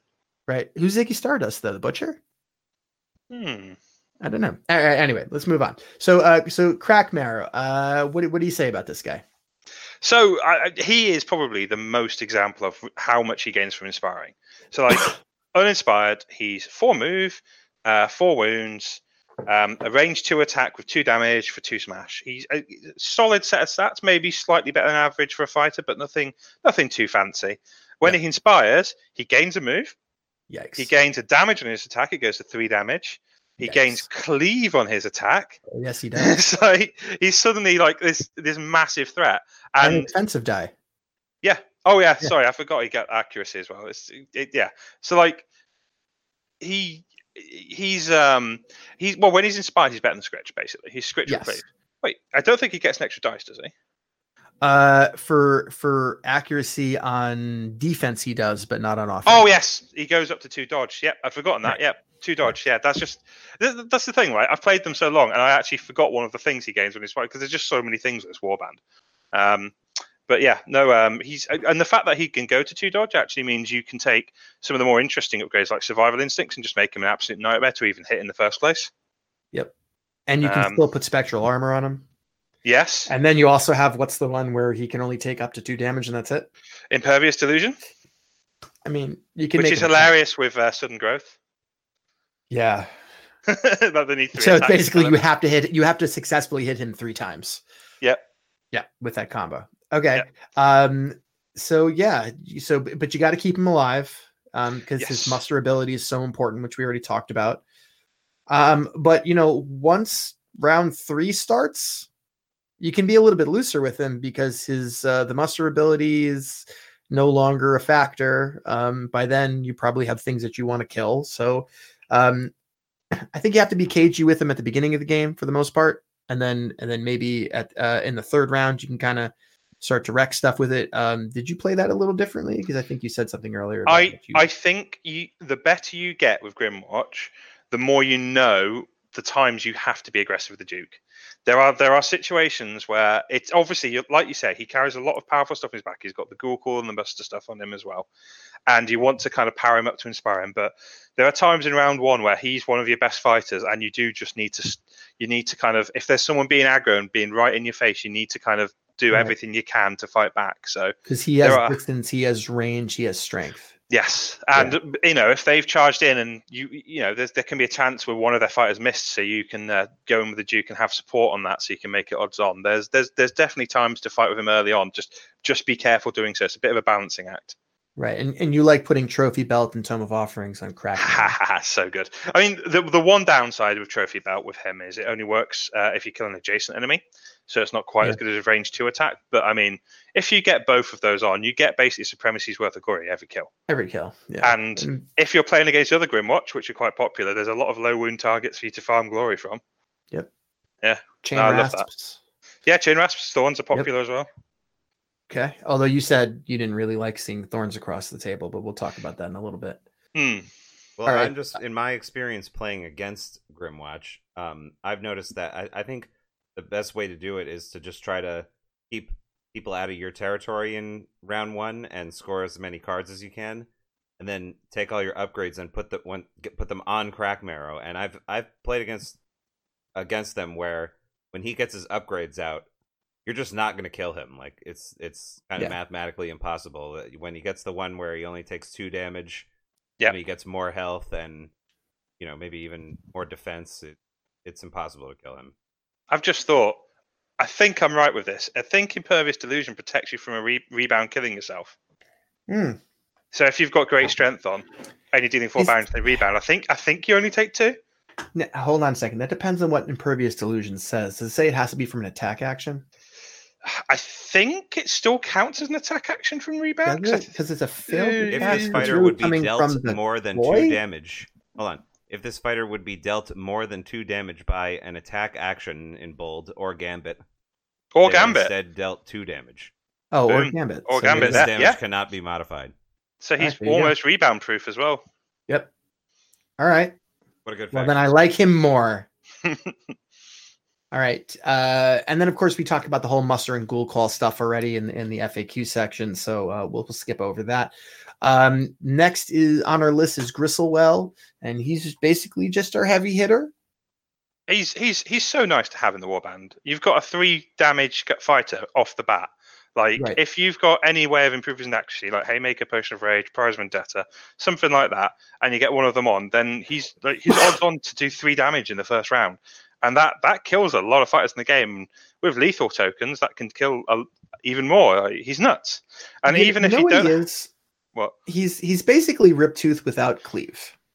kind of, yeah, Kind of. yeah, right because he his, Yeah. his he goes from four to five um his his uh his defense stays the same and then his uh you know but he starts off with three i mean it's it's but it's it's very similar as far as just like Mm. what you would maybe do with him Yeah, a little, like, little less accurate to start you shouldn't ever you shouldn't be afraid if you don't have those accuracy cards to make a charge with him, right?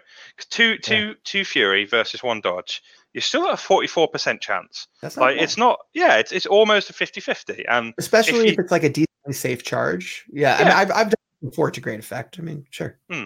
sometimes you just got to throw those charges out there. And if you charge him and Valreek, you know, if one of them hits, yay, and one of them probably hits. sure I like when Yeah. Max does this thing where he charges me with Gristlewel and he rolls three hammers multiple Yeah. times. that's happened Like, yeah, it's happened a lot of times. I think we didn't it happen like three times in a Yeah, like row last times. time. Yeah. Where I was just like, oh, because like, oh, I'm getting hammers, so it'd be wonderful if this was all Mollog, but it's Gristlewel, and he's, I don't, he's got a giant bone hammer. Shouldn't he- they be hammers? I'm Maybe it's. Fury because he's he's furious. I, mm, I don't know. Well, he's just a, you know, like a deranged idiot. Basically, he just swings it around, around randomly. Aren't they all? Yeah. Okay. Yeah, I think I think thematically Fury's more for like the ragey kind of less skilled people, whereas I think Smash is supposed to be for like the more skilled fighters. Like I'm saying this, like I'm not sure.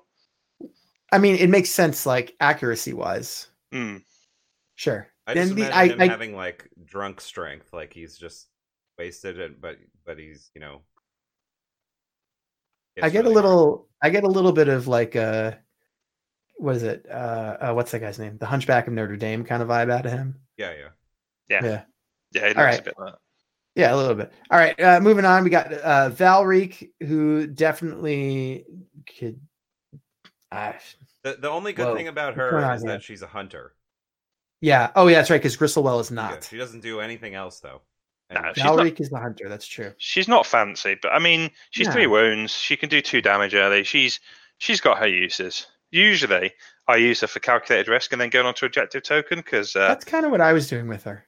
if yeah. you do it with the crypt ghouls and they, they can just lethal warden and you die, whereas uh, she's got that one extra wound so they can't do it. yeah, that's Okay. yeah. Basically, use her for standing on objectives and being a three health rather than a two health. Mm. And if you, it, she does do more damage than the, the other crypt ghouls do, but if you want to do damage, you might as well, well or Crakmarrow. All right. Yeah. Uh She moving does on. go to two, I was just gonna say she goes to two dodge as well when inspired. So That's true. So That's that's, quite why I think she's a little bit better at like standing on objectives. Mm. She's just harder to push. Um, but she gets pretty fast and she gets a little bit more accurate. Yep. Yeah. All right. All right. Uh, next, the Harriers, the Bats. Right, and we've Uh, seen now we've seen animal companions in this game before, right? These guys, these guys are pretty none- legit. None quite like these guys. Yeah, I think the only animal that's better than them is Riptooth. Yeah, Gr- Gris- yeah, Gr- uh, Grawl is No, jealous. Gri- Riptooth is a hero of Khorne, dude. Not a, not just some Joe Schmo. no, I thought Riptooth was like a is what is it? champion Blackhound is like a demon, isn't he? Glory. All right. He's he's the power behind the throne. Yeah. Sure. Um, I just every time I see Riptooth, I think of like when they took uh Dana from uh, Ghostbusters and turned her into a dog. Yeah. You know what I mean? When they took Yeah, the yeah. Sigourney Weaver character, like that's what I think of every time I see Riptooth. Anyway, so um Harriers, uh, they they they can score, gather momentum, and cover ground pretty good. Those are both Yeah. coming out. Just saying. And uh, they're three they're three wounds and they ignore lethal hexes. So Yes, they're they really do. useful for when your opponent puts a lethal hex behind a starting hex on your board and you just go, right, I'll put these guys next to it. Absolutely. Uh, they become very accurate when they're inspired. Um, they don't d- deal a lot of damage. Um, No, at least not not as they are, not natively. No, Yeah. they're so fast you can sometimes get a killer with a lethal hex. Right. Yeah. When your opponent isn't thinking that they can be reached in that lethal hex back on their board. Exactly. Put a little. They- put a they are really good Spectre the wings on these yeah. guys that go across the board. They're really good at messing up your opponent's plan. They're not necessarily gonna, you know, go on a killing spree or whatever. But if your Yeah. opponent, Well, you remember what I did with objectives- them? Oh yeah, and then you did the owner thing, yeah, you did a thing where you you flew over me, and then you Yeah. used uh, center of attention to And pulled your me two out of guys your- now. yeah, like, out of your yeah. zone, and then you got inspired, and I lost that game. I was very proud of that move. That was a good one. Yeah, Yeah, no, I, uh, I, I totally agree with you. The Harriers are really they're good disruption. Yeah. Don't don't underestimate them. All right. And if you're going against them, they're kind of easy to kill. So kill them, and they don't come back. Yeah. and if you kill, it's almost like killing Iron Hell because if they have got cover ground and gathered momentum in there, Right, you've just right, made their objective right. look a lot more tricky. Yeah, absolutely. That's a good point. Um, all right, we got some uh, we got some crypt ghouls now. There are only three, um, and these are them. We'll start with uh, Master Talon, uh, and let's see this guy. Uh, not not a whole lot to begin with, you know, um, but when he inspires, he gains an accuracy, gains a move, but then he has that crazy reaction where you get a counter. I mean, Right? you say he does, but I've never seen It it, happen. really- yeah, it doesn't really basically you just you just he's fast so that's good and you just you, you set him down and stuff what i would do in, in in my deck is i put a lot of um i would i would give him stuff like uh like larval lance and amberbone axe to, Hmm. to to make their make their attacks a little bit beefier Yeah, I think I think all the crypt ghouls are really good targets for those attack action upgrades, especially because they can keep coming back. and they have they still have it Yeah. yeah uh so i was definitely using that but you got to be careful with that larval lance because you can't throw great strength on him it won't work Mm-hmm. um okay uh next we have uh the herald I like to call him Harold. harold, Harold. sure Mm. maybe his name was harold Mm. when he was a Bretonnian. Oh, right, right, right. Maybe. Um. Anyway, very yeah, has basically the exact same stats as Talon. Yeah, identical. And he has But- a for equally forgettable ability. I don't know. I that- don't that forget this one. dice is not I don't bad. forget this one. Yeah, but this one's really to nasty. forget. That's true. Yeah, it is. Yeah. Yes. His Let me ask you a ability says, question. Uh, minus one dice from adjacent enemy fighters' attack actions. So that means no matter what they're using to attack you with, if they're standing next to you, this still works. So even if they're using a, a range three attack, right? yeah, Mhm. or That's how they're not work. even attacking him, as long as he's adjacent, Right. And they Yeah, yeah, yeah. somebody else, yeah. So he's good. How would this affect? How would this affect larval lance? Uh, Like if your opponent's attacking with right? larval lance from range one. Uh, wait. This. what- Oh, I see. Oh, that's really weird. I don't know. I, I don't. I think it doesn't affect lava It says that it can't be modified, so that must mean I positive think- or negative, I right? I think this means you. Yeah, I don't think it affects lava lance. I mean, very niche situation. I'm just curious. Yeah, yeah. No, I think I think you're right. I think Yeah. it doesn't. Larva Lance says they cannot be modified when it's talking about the dice and damage. They cannot be modified. Right. All right. So let's move on. So the last guy is the butcher, and when the butcher is uninspired, looks identical to Talon, looks identical to the Herald. Um, but whereas these guys have like little special abilities, the butcher doesn't have a special ability. He just gets four Dyson and snare. Yeah, he's just like his special ability is I go kill you. Yeah. I kind of like good- that. Great strength target, in my opinion. Mm. Yeah, definitely. Um, Or- and or- you've got two or, great uh, with these guys. Yeah, yeah, because you have the Well faction specific one. Mm. Fighter's ferocity would not be too bad in this. If Yeah, he's rolling four, dice. dice. You can fish Yeah. for crits. Exactly. Yeah, a lot of Um, so a lot of dice with Fighter's Ferocity is kind of a good. Go more aggro style. but this is a great kit overall. Almost too good. It's yeah. I mean, I think that's part of the reason why they're so successful. when you read it. Yeah. Yeah, it's pretty great. Um, Um, yeah, it's pretty nuts. So so uh, play style. How, how, what do we think is viable for these guys? Honestly, I think you could play them literally. So I think you can either play aggro, pure hold objectives, or a flex between the two. I think they can work either any of them. I- I, I I, do think I do think of the three, aggro is probably slightly the worst, but Yeah, it's still got 'cause you- legs.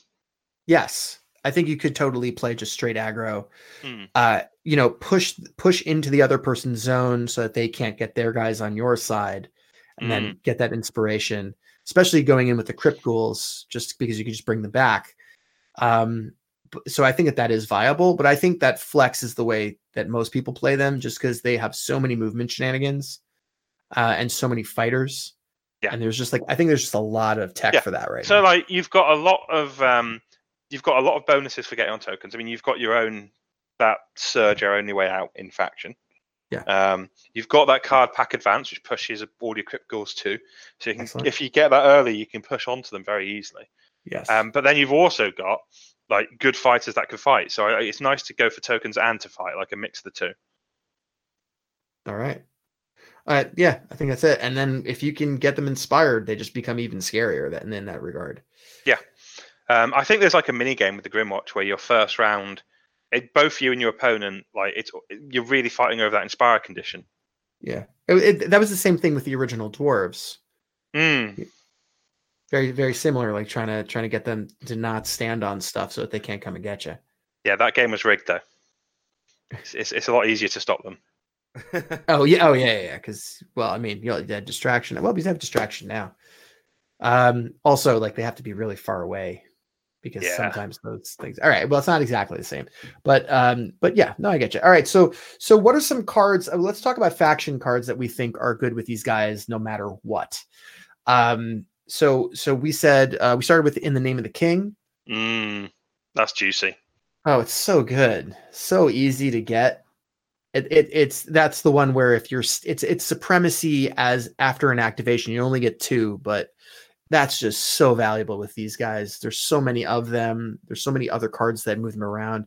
If you can if you if you um pair that with pack advance, you can do it really re- like Yeah. really very quickly. Yeah, the you've fact got- that it's a that it's a surge makes it really hard to play around to play against. You have to get on the you have to basically be on the objectives yourself, so they can't get on them to score this immediately. Yep, and it gives you this big, this big awkward thing when you're trying to. If you're playing against Grymwatch, do you give them tokens or boards when you win the roll off? Because if you give them tokens, they're going to score a lot of glory from this. But um, if you give them boards, they might set it up so it's really, really easy for them to inspire. Yeah. So that's Yeah. a tough choice. It's a tough choice. Mm. Um, I Yeah. always I always opt to set up the board against Grymwatch. I feel like Hmm. it's too important. You give 'em- you can give them the tokens. I feel like. But you were also playing with uh, the gun dwarves a lot, so they actually have deceptively good range on them. So if you, you, can poke set, them off, can't you? yeah, he, he could like he can shoot things Well, off. I, I mean, uh, I always want to. I want to have more space. Usually, when you have a when you have it offset like that, it's, it's tough to get in on them. Hmm. That's just me, though. And the thing with Grymwatch is they do have the tricks to, if they've only got two tokens, to get to that third one because you can ghoul call onto your, you know, if you if one of your crypt ghouls has died, you ghoul call into your opponent's side of board, and then you can use like Restless Prize or Confusion or something to try and get in, onto one of those tokens. Yeah. Um, I do think actually that's one thing to bear in mind in playing against them. If if they've only got two tokens and they've got like a crypt ghoul up the front that looks like an easy kill, maybe don't kill it. Maybe Yeah, try and it ignore it and Yeah. just move into their territory and try and kill other stuff because they they might want you to kill that for the muster, the ghoul call to try and get to that token. I mean, if ever there was a dangle bro, that sounds like that sounds like that case. Like, hey, kill this guy. It's like, uh, maybe not. Yeah, I Um, that it's it's really annoying to that like those crypt ghouls are just such you know easy food, especially in the beginning when sometimes they have to put them deploy them really close to you. But Hmm. I always find it's better to go after the the Gristlewel, Valreek, or Duke's Harriers. You want to try to kill them in the first round. Yeah, because that's how you win the game. Get distracted by you know that Night's Herald that's right on the the deployment line. Because otherwise Yeah, you and lose I the attrition. and I always I always put those the the crypt ghouls in the front, the the forward starting hexes because again, if they die, I, I at least can bring them back.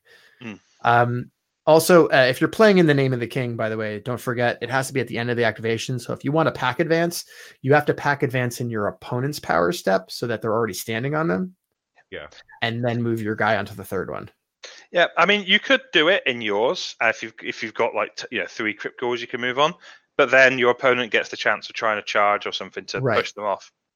Right. So Um, and I would. I would There's no point rather give them I would rather give them power step to try to get rid to try to stop me Mhm. than than their activation. Yep. Um, okay, so we said pack advance, you got to have it. Like I, I don't care which version you're playing to have like a double sidestep is a big deal. Um, well motivated, that's the plus one dice or the No, plus that's the one great strike damage. That's the damage one. Yeah. Yep. That's Okay, just and- ridiculous. Yeah, that they get the in faction great strength like that, especially now that incredible strength isn't. Yeah, Mhm. you man, put that on the Harriers. Yeah, and the Yeah, fact that you two- can put it on anyone is kind of ridiculous. yeah. too, yeah.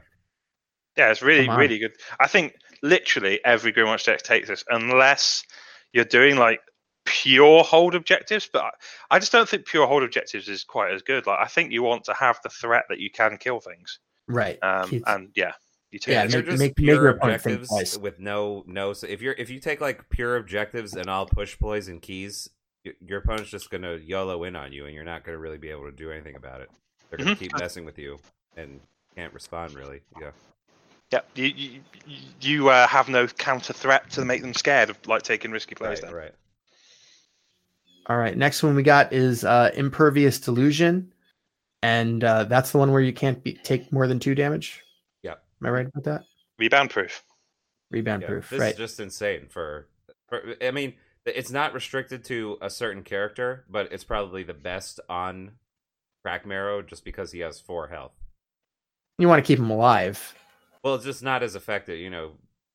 When Right. it has four health and then you have a health upgrades, then it takes you know it takes you know three attacks to kill him. Right. And you never put this on any of the Crypt Ghouls because it's not going to matter. They only have two wounds anyway. Right, yeah. Unless Master Talon has a feast token on him. Oh, no. Master well, now it's a now it's an option. Does he lose that token if he dies? Uh, yeah, I'm pretty sure he does. He does. Okay. Oh, I'm right. 'cause You have, sure to remove, he- you have to remove yeah. all the tokens, right? Yeah. Including the wound tokens. Um, okay. Uh, next is uh, Shifting Madness. And Shifting Madness, we like this one. This is the one where you're standing. Oh, man. I Depending on forget the which one. objective, that is the round number. That is the round number. Yeah. Yeah. that is so that's- good. That's likely to happen. Yeah, it just happens. Like act- you don't even have to play for it. It will just happen at some point. Yeah. Yeah. I like when playing against them. I like to kind of keep that in the back of my mind, like which which objective is the one. But it's it's it's tough because that's a surge too. So it's like Yeah. All you have to do is stand on it for like a split second and you're good. yeah, keep it keep in mind. Usually, keep in mind where objective two and three are, and see if you can get get on those during the game. Sure. If you're playing against Grymwatch, two and three are extremely important. They don't I really like that one. the tactical supremacies too much. The other reason why I like this one, I like any card where it's one activation for one glory. Mm, yeah. I, I think that's just a good good economy. And no dice. And- yeah. No well, dice it's also involved. It- it's not even just one activation for glory because you generally go on those tokens for other objectives as well. So right. Yeah. Yeah. Um. Okay, another one. Uh, heroic vision. That's the one plus one dice. That's the one. Mhm. Yeah. and it goes okay. on any fighter. Yeah, any fighter anybody. gets an extra dice on their attacks. Yep, do, do, with do no- we no feel like they do we feel like this is kind of like a spot where they could have like drawn back on the power a little bit with these guys Yeah, by especially making them since they're so something? powerful overall. The fact that they have these, yeah just like it can only be on a crypt yeah, ghoul Yeah, right but they didn't do that Yeah. all right uh the next one uh i just i personally love this card i think it's hilarious is seized weapon i just like the idea of beating somebody to death with their own arm which it's is very it's good. thematic, isn't it? it's it's just fun. It's very thematic. You know, they beat you beat them to death with their own arm, and then you eat the arm, yeah. right? It, it's uh, it, it's honestly really good too. The fact that it does a damage like that when you Yeah, three three dice, two damage, and it deals a damage, and you can do it in the end phase. yeah, that's pretty nuts. You can kill That's someone in the end nuts. Like you yeah. exactly, you're just standing next to somebody that has like one wound left. It's just like, oh well, I I I have glory now, so I'm gonna kill your guy with seized weapon. And apparently, you can also score uh particular objectives off of that. There's some surge objectives you can score, even in the end phase. Like I saw something in the FAQ about that. I I, I forgot to write it down. Yeah. That's cool. It's not bad. It's good, especially on your uh, yeah on the your crypt ghouls right before they attack. You can do you can put do a, da- a damage to somebody and then have them right? attack So that they two can- yeah, yeah. right and uh or or what i would do is i would use it as um as like uh kill insurance like if i needed to kill something that had one left on it and i went to go kill it i would run right next to it attempt to kill it and then if i like whiff the roll i would just seize weapon him to death Oh, that's a Mm, good idea. Yeah, it's good for that. It's it's also like I mean, there are times where you just end up like just through the weirdness of playing a game with one of your fighters next to a fighter with one wound. It just Yeah. happens sometimes. just But happen. because you take a lot of push poise with them because you want to push yourself onto objective tokens and, and push people out so you can inspire. Like you can, yeah. There's loads of crazy shit stuff. Like imagine if you, um, like say for instance, you you charge up to an enemy fighter, you're not going to kill them, whatever. You make the attack and it whiffs. Um, you put seize weapons to do a damage on, then you play appalling visage, the, the two hex push one, and push them into lethal hex. sure Yeah. oh yeah that's a good one Or you Yeah. push him into a lethal hex that is also adjacent to one of your guys, and then you seize weapon him. Yeah, yeah, yeah. yeah. or how about you push them away into a lethal to take one damage off next to another guy sees weapon second damage off That's literally what I just said. is that what you just said sorry i wasn't Okay, listening cool. Uh, My fault. My fault. Um, because I'm looking at the next one. I'm Next trying to remember which one pervasive delusion is, and I like kind of Um, zoned that out one, for a second. That's that's the, the- Ploymaster one, right? Yeah, Surge Ploymaster. do we like this you go. one? We like this one. I like it. I like it. I a lot. like it. I My think it's only You good run um frenzied in- search with Yes. stuff. Yeah. Frenzied Search it helps makes it, it a even lot. easier. Yeah. Yeah. I think if you don't have frenzied search, it's not necessarily uh, always put in. You have to have a think about it. But with frenzied search, it's amazing.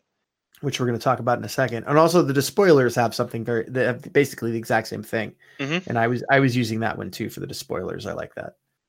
There's no there's no uh gambit spells so Yeah. in either of it- these groups. So It fine. doesn't even cost you activations. Is the nice thing, and No. there's nothing your opponent can do about it. just So, happens yeah. by accident.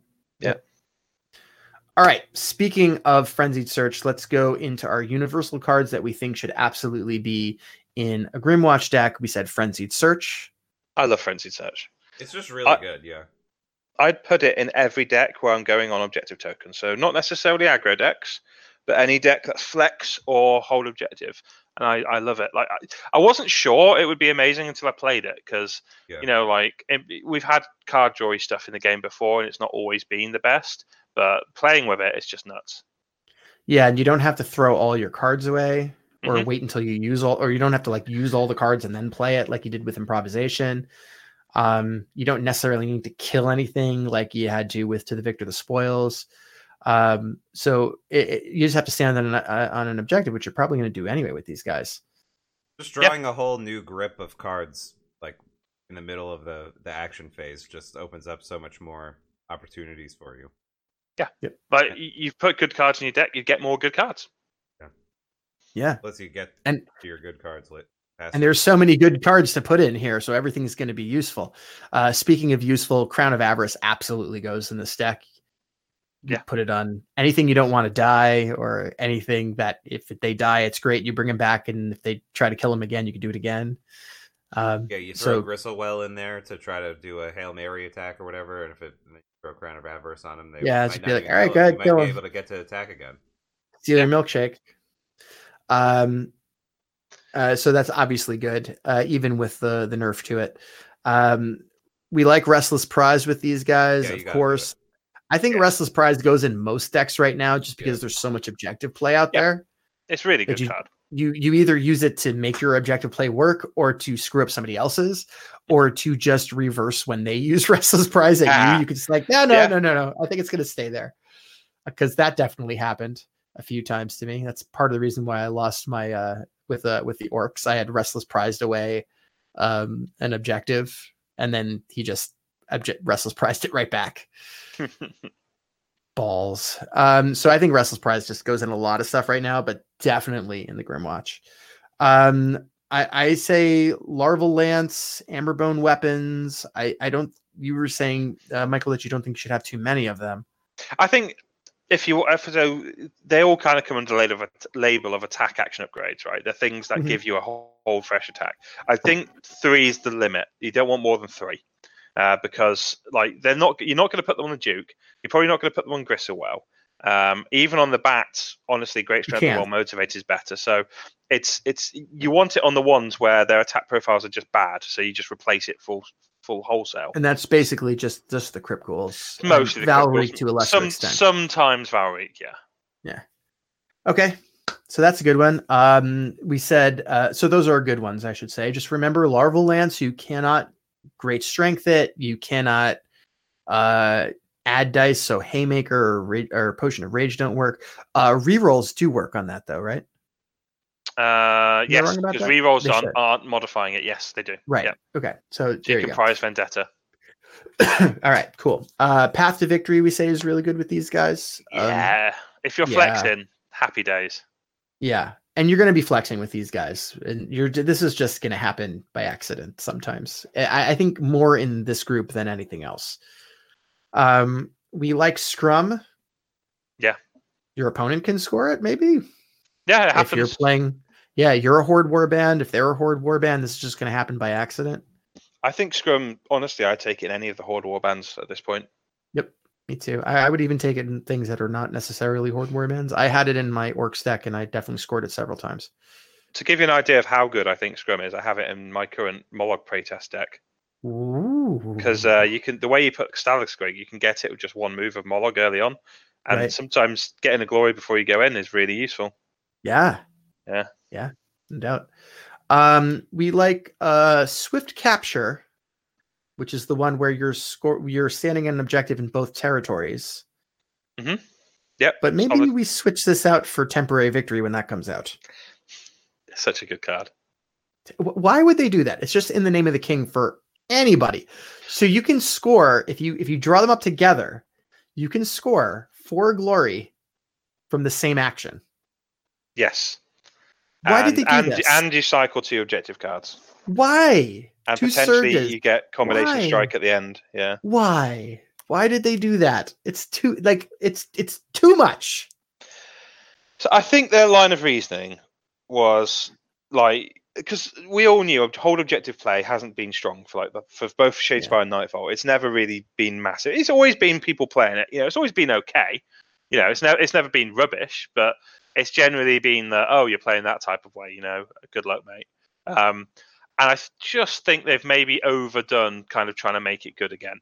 Um, I, it's it's it, to be fair to them, like literally, ev- there was so much feedback from players. I, think- I think I think even we said it like on our blog, like that we wanted to score immediately for hold objectives, um, and that's what this is. It's just it seems really Like good. an overcorrection. Yeah, maybe a little bit of an overcorrection. I think. Yeah. All right. Well, and, and if you're playing to spoilers, I think you throw this in there too. Mm, yeah, yeah, they, I- they also have that one. and and thorns. Yeah. Oh, and Sepulchral Guard, like any of the Horde war bands. Yeah, yeah. They're all going to be cool with it. Gits. Um yeah, so so so I think swift capture is good, but I think temporary victory is, is a little bit better uh, because you don't have to necessarily like run to your opponent's side, which is sometimes not a good idea. Yeah, and it's double the Um, glory. And it's double the glory. That's right.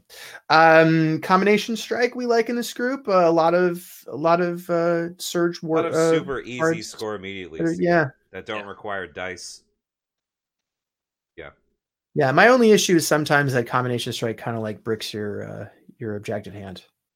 Yeah. it can do. Uh, You have to be careful with your deck that you don't have too many cards that require other cards, because otherwise you can have an opening hand where it's like, I've got opening gambit, solid gains, and combination strikes. Uh oh. Uh, yeah. Wait, wait. Solid gains. Wait, wait. What do say? Solid gains. Opening hand, gambit. yeah, that would be Yeah. terrible. You'd never be. You wouldn't be able to score any of it. Ah, nope. Yeah. All right. Um, let's see. Uh, center of attention, I think, is good with these guys for some of the things that we said. You can pull uh, multiple characters out of your territory at the end of a round to help you to inspire. It, Mm. it can you can push people closer to you, score scrum. You can uh, push pull people off of onto objectives, push your own guys onto objectives. Yeah, there's a lot of stuff good here. Yep. Um, You so can push center of someone next to you for seized weapon. What's that? Yes, exactly. Yeah. Absolutely. Uh, we like transfixing stare. Helps to tran helps to inspire. It's ridiculous. Season Yeah. transfixing stuff because there are some war bands that you literally almost win the game if you use it. If you put this on Yeah. Skaeth in round one, Like, just watch your opponent's face. Like, in fact, you know what? Get a camera on him before you play it. Like, make a get make it make a gif of it and put it on uh, one of the Facebook groups, and you'll get like a hundred of a hundred likes. Like, it's oh, it's it's silly. Um, I think it's good against Snarlfangs as well, and I think they're going to be popular. Oh yeah, it's That's really really bad news against yeah. Put put that on Rippa, and then it's like, well, oh, oh. Yeah. Yeah, and it's usually people will want to use people will want to run into your territory at like as like the last activation, so you don't have more activations to respond to it, and then Mm. you you can if you can sniff out which guy you think they're going to run into your territory with, you can run in with like the bats or something and put transfixing stare on them. It's really annoying to play against. Yeah. And you can even in the later rounds, you can um, uh, ghoul call a ghoul um, into a spot they wouldn't expect you to be able to transfixing stare from. Yeah. Oh Yeah. There's a lot of Oh, tricks yeah. for it. All right, and then the last one we have on our list is confusion. We like.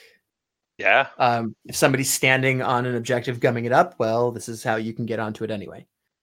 I, I, I honestly, I, I- again, just just only briefly touching on it, but like I literally won games in the Grand Clash because of confusion. Because I, specifically, I had confusion and they didn't. So like, yeah, Restless Prize. Everyone else was running Restless Prize. Everyone knows that Restless Prize is good, and it's a way of kind of getting the, the object, swapping the objective token to you know it changing hands. Confusion is another way of changing hands. If you've got two of them, you've got two different ways of just basically taking out from under them without even having to attack. Cool. Yeah, and that's that's pr- uh, and like because you have all the score immediately for holding objectives, the best way to play against that is for your own guy to be on the objective. Mm.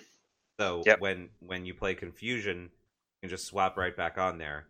Um, it's also good if you run shortcut in your deck. Shortcut. Yeah.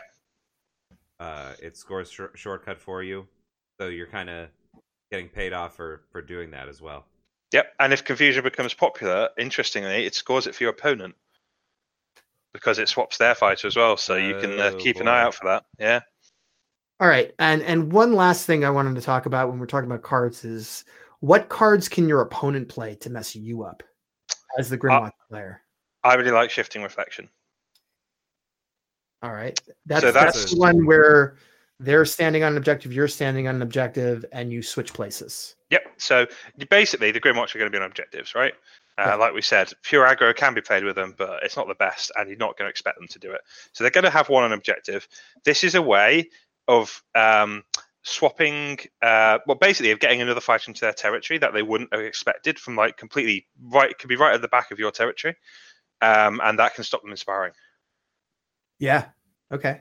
Uh, it's good one. also sometimes a way if you're trying to score swift capture yourself against swift capture because now you control an objective in their territory. So it's, it can double up. Oh and yeah. have other Yeah, yeah, yeah. You have to be careful when you're doing that. I can see that. You, you can That's cool, though, but yeah. uh, you can sometimes kill one of their important guys with it. Yeah, if Like they've put like um, Valreek on there, like we are saying with like the calculated risk and stuff, she can you can swap her over. She's still only got two wounds and she's not coming back. Beat her up. Yeah. Yeah, When you she gets- swap uh, gets in your if zone. you have if you have Varclav or the Briar Queen next to an objective, and then you swap them, and then they get inspired, Ooh. you can kill them. Yeah, nasty. Swap and pop. Yeah. There you go. The go. old swap and pop, pop pop. the old swirly, they call it. All right, All right, cool. Any- So that, any- yeah, that's a anything great else? card. We, anything Uh, else that we don't like to see? Just before we move on. I think maybe the, just the general the mobility cards, and now we've got spectral wings and uh, tracking. They're both kind of nasty because they let you get further into the Grymwatch territory. So they, they, they, you then have to kill the fighters. You can't just push them back or use push tech to get them out. You have to kill them. So I think those cards can be a bit nasty against them. Yeah, and what do we think about cards that flip the objective tokens over to the other side, Michael Carlin? Oh yeah, no, they're That's good. gonna be tough. They're good. In fact, I, I, I should say I, I really like that they've moved to the flipping like design for away from just the tokens gone completely. For two reasons. One, I think Hex is fun. I think they make the game more cool because like you've got this thing that like, oh god, if I'm near here, it's dangerous, and you can get the extra damage. And two, like if you put the right, there's I think there's one card you can take with Grimwatch. Oh, there's two now because it's an upgrade as well. That you can flip them back. So you've actually got a potential way of getting them back if you want to build your deck for that. So yeah, Cool. I, I think it's It's cool. little And- game inside of the game. Yeah. yeah, it's a cool mechanic and it's a good thing to take. Um, I think Thorns will probably take it the most because they love lethal hexes because they can ignore them and just use them for extra damage. And they like objective tokens too. So if someone's trying to flip their token, they can just flip it back. So yeah, I think I think Thorns are a bit are going to be Yeah. the most u- likely people to use that. And Maybe Thorns, Curse Thorns Breakers. also have a wizard, so they can Yeah. do that. Yeah, they can Yeah. do the spell that flips them all over. If Yeah. if you- if you do that to them, Yeah, Maybe- or maybe Curse even Breakers. use it. They could you could even like it, let's say you're playing Thorns against another guy playing Thorns, and you score supremacy already, Mhm. and maybe path to victory already or something like that, and then you flip all the objective tokens over, and you won't get Ah. a ton of extra points, but you'll prevent them from getting like six Ooh. glory from yeah. I've just thought of something. If we get like more reliable flip stuff as the uh, season progresses, maybe you could take coveted spoils. Which one's that? Uh, it's three glory for all objective tokens are held. Oh so yeah, it counts if your opponent's sitting on them as well. right. Uh, but wouldn't you have to flip one back so that you're standing on the only one, or the only one is being stood on? No, it's if Uh, all of them are held. If all of them are being, if all objective tokens are being held. Mhm. So if you take one out the game, it means only four need to be held. Right. Yeah.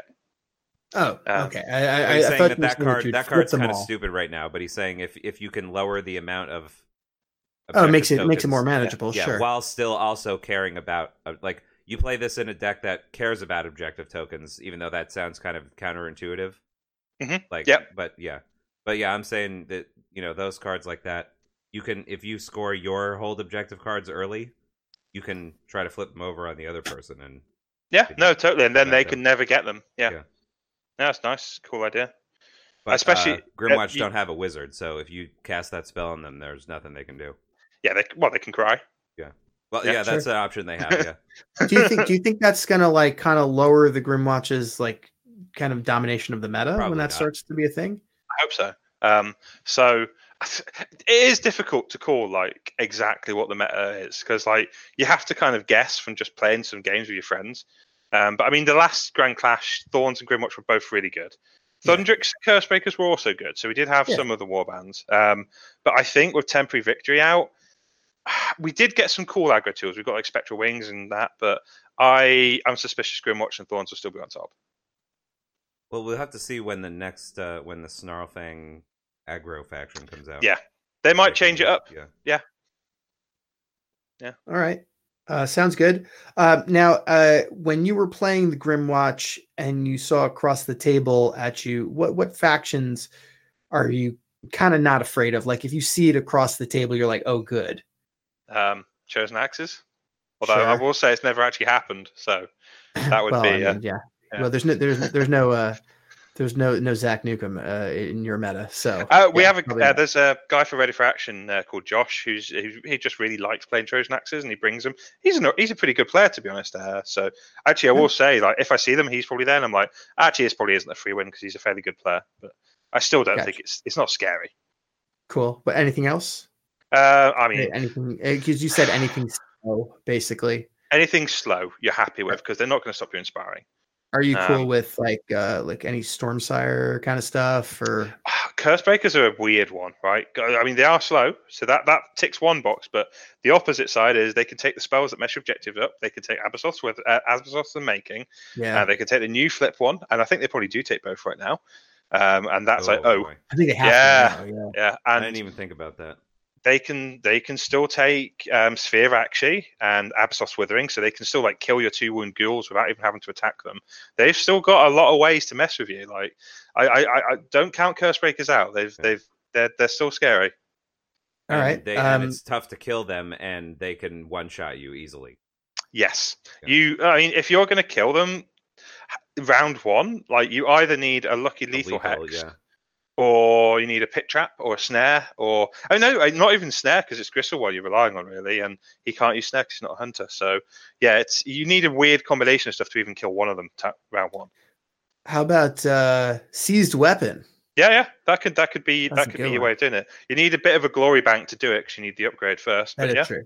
But you're Not- gonna have that hard to do guys. I don't Grymwatch. think that's too difficult. that's true. Um, what do you think about these guys versus the other Beastgrave ones like Wild Hunt and the spoilers?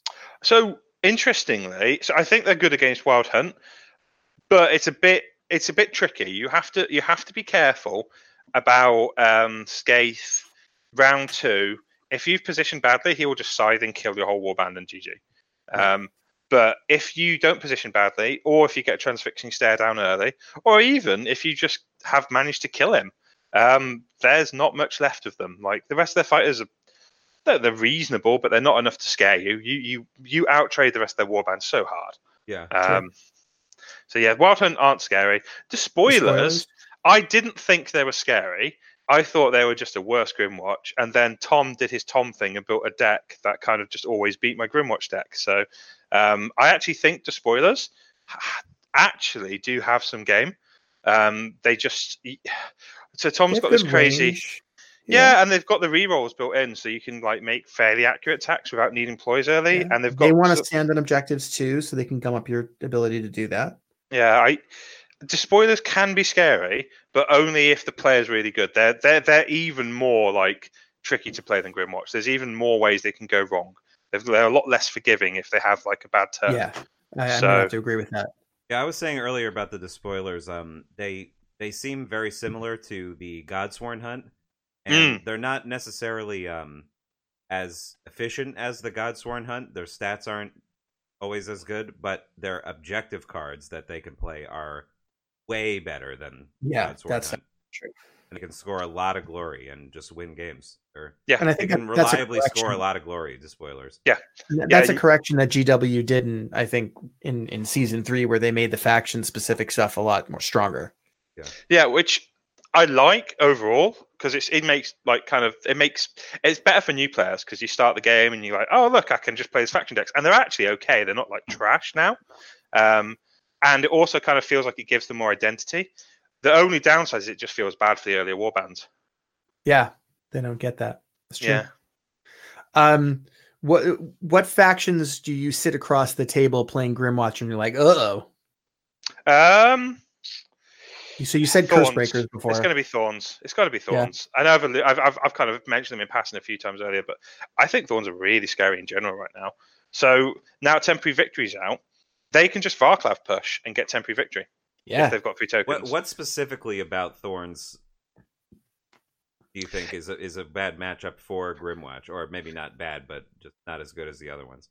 It's a few separate factors boiled together. So one of them is they've got a few high wound fighters. They've got two four Yeah. and one three, and they ignore lethal hexes as one. This this is all one factor, right? Oh, yeah. So it's really hard to kill their threats early on. You need you need um you need oh, and also the queen starts with two dodge. She's even difficult to reliably hit. So just from a trading your fighters point of view, they it's hard to actually kill them uh, where they can they can kill you a lot better. Howling They Vortex. yeah, they've got a lot of cards they can take that completely mess you up. So, like we said earlier, they can take the flip things. They can still take Abasoth's Unmaking. They can take Howling Vortex, which is a nightmare. Um, and then on the other hand, that one of the other factors is the Varclav push is so so efficient. Like your closest you've got to that is Pack Advance, which to be fair, Pack Advance is nuts, but you don't always have it. Whereas they've always got a Varclav push. yeah.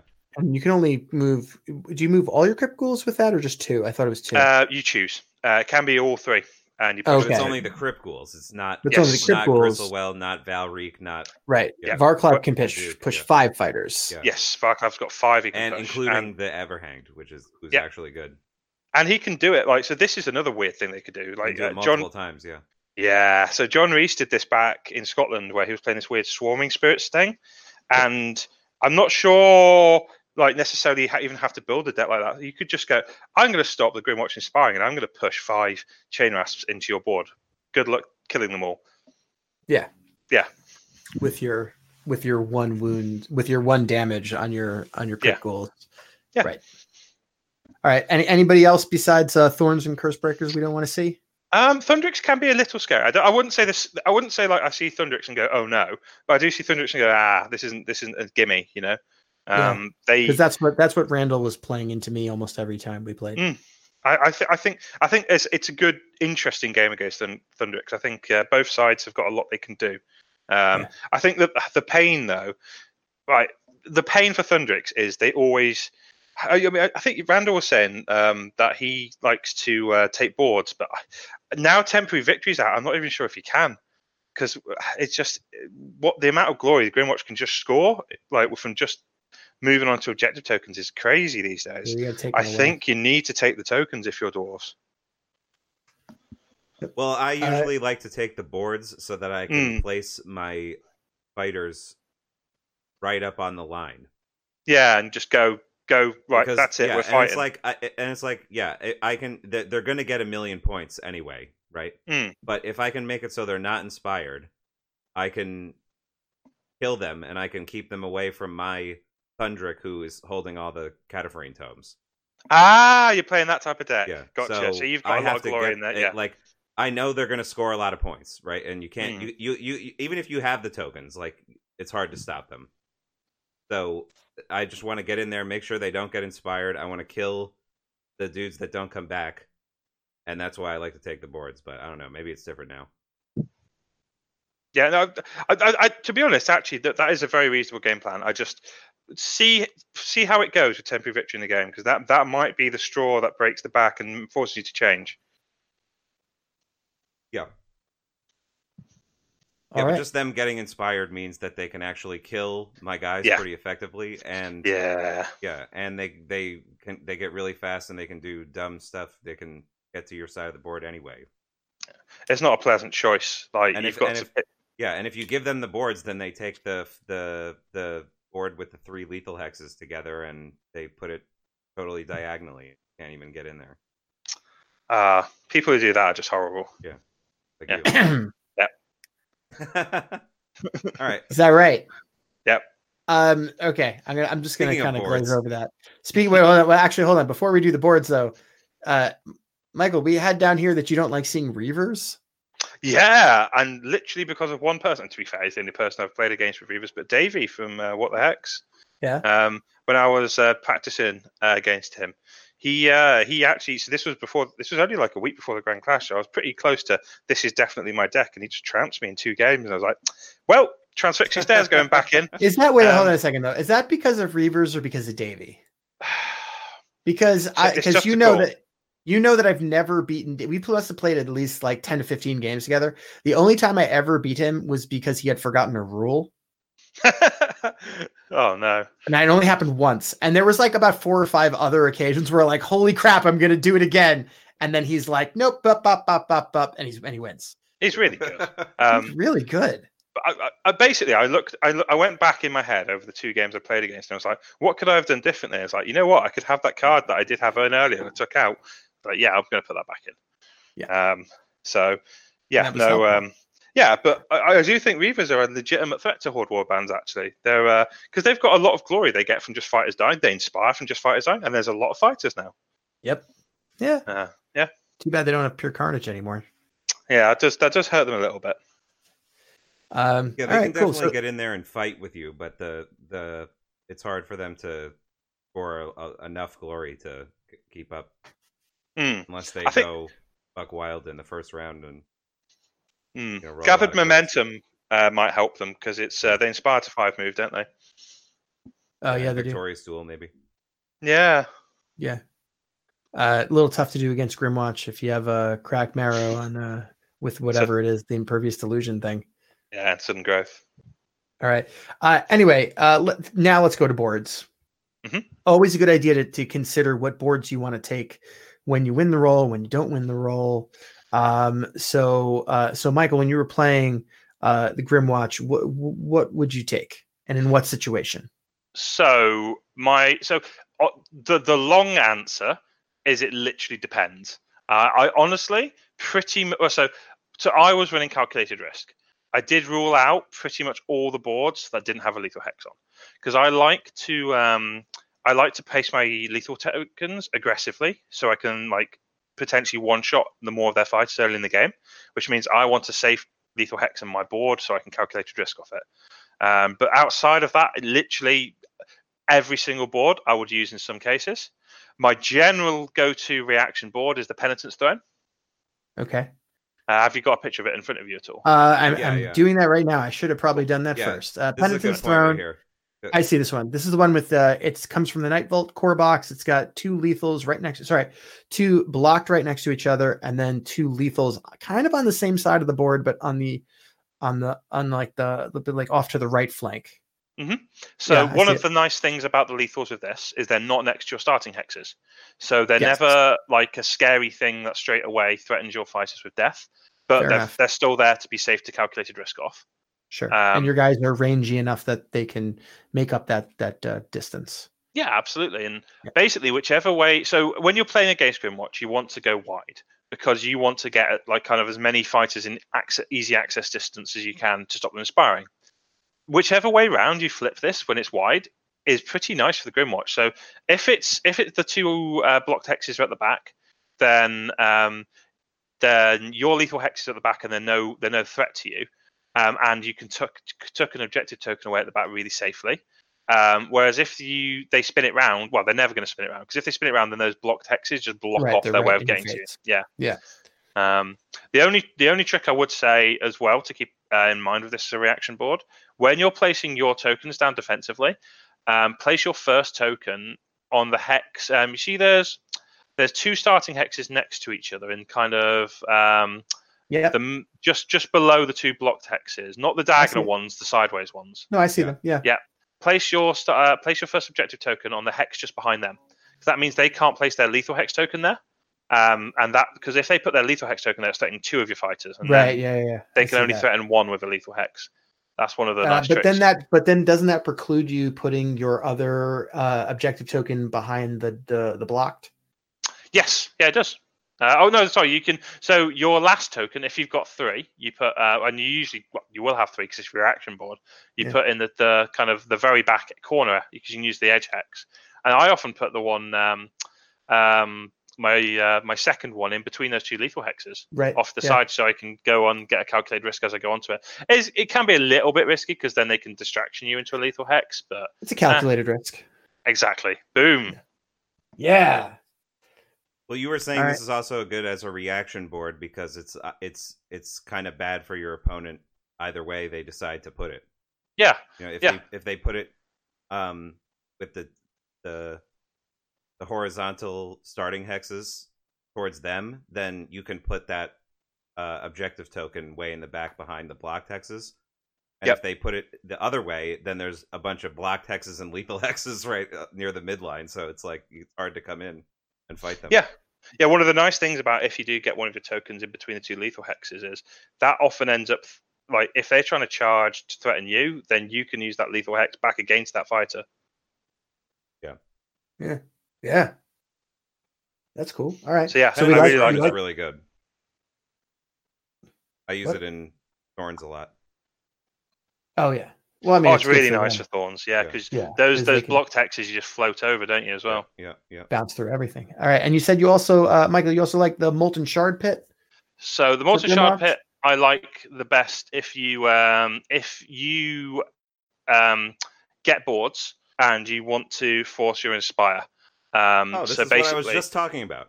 Yeah, yeah, it's really nasty. Like, so the the lethal hexes are honestly not as big a deal as you think. Um, the But hold, biggest hold up, deal, hold up. The the molten shard pit is the Mhm. one from the Forbidden Chamber. That's the extra board pack.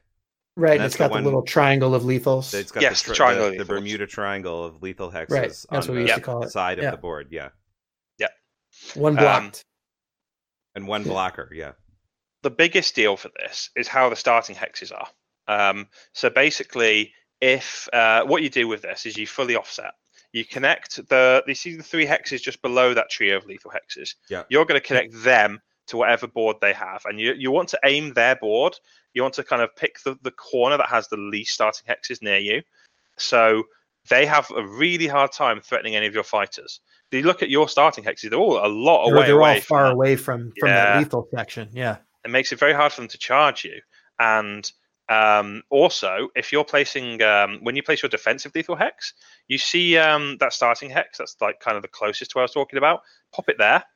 Next to the uh sorry, next to the blocked hex you're talking about. Uh, you can either put it next to the blocked hex, or you can put it one to the left of that, Okay. and you just make this massive choke point where it's really hard for them to actually charge into your territory without already taking the damage. Huh. Yeah. See, so this is what I'm saying is like when if you if you are playing Thundrik's and Mm-hmm. you take the tokens, they will put the board like this, and you won't even get to their territory. And even if you get there, you can't even shoot them because the starting hexes are so far away.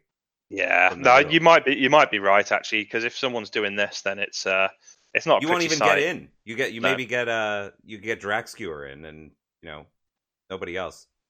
Yeah. And then they'll Yeah. inspire and they'll come kick your ass. Yeah. And Thundrik's really don't like not being able to make many attacks. Yeah. Oh yeah, that's really bad for them. Half your objective deck is making attacks. Based yeah. on shooting at things. Yeah. I, I do actually say like um, only half jokingly about the only horrible people do this. Like so, I, I I never make judgments on people for playing the game like the way the game is. Right, you're playing a competitive game, you're playing to win. That's completely cool, but it, it's not necessarily a fun time for your opponent when you do this. Like you do, you know, it is. And that's how they made the game. Yeah, yeah, totally.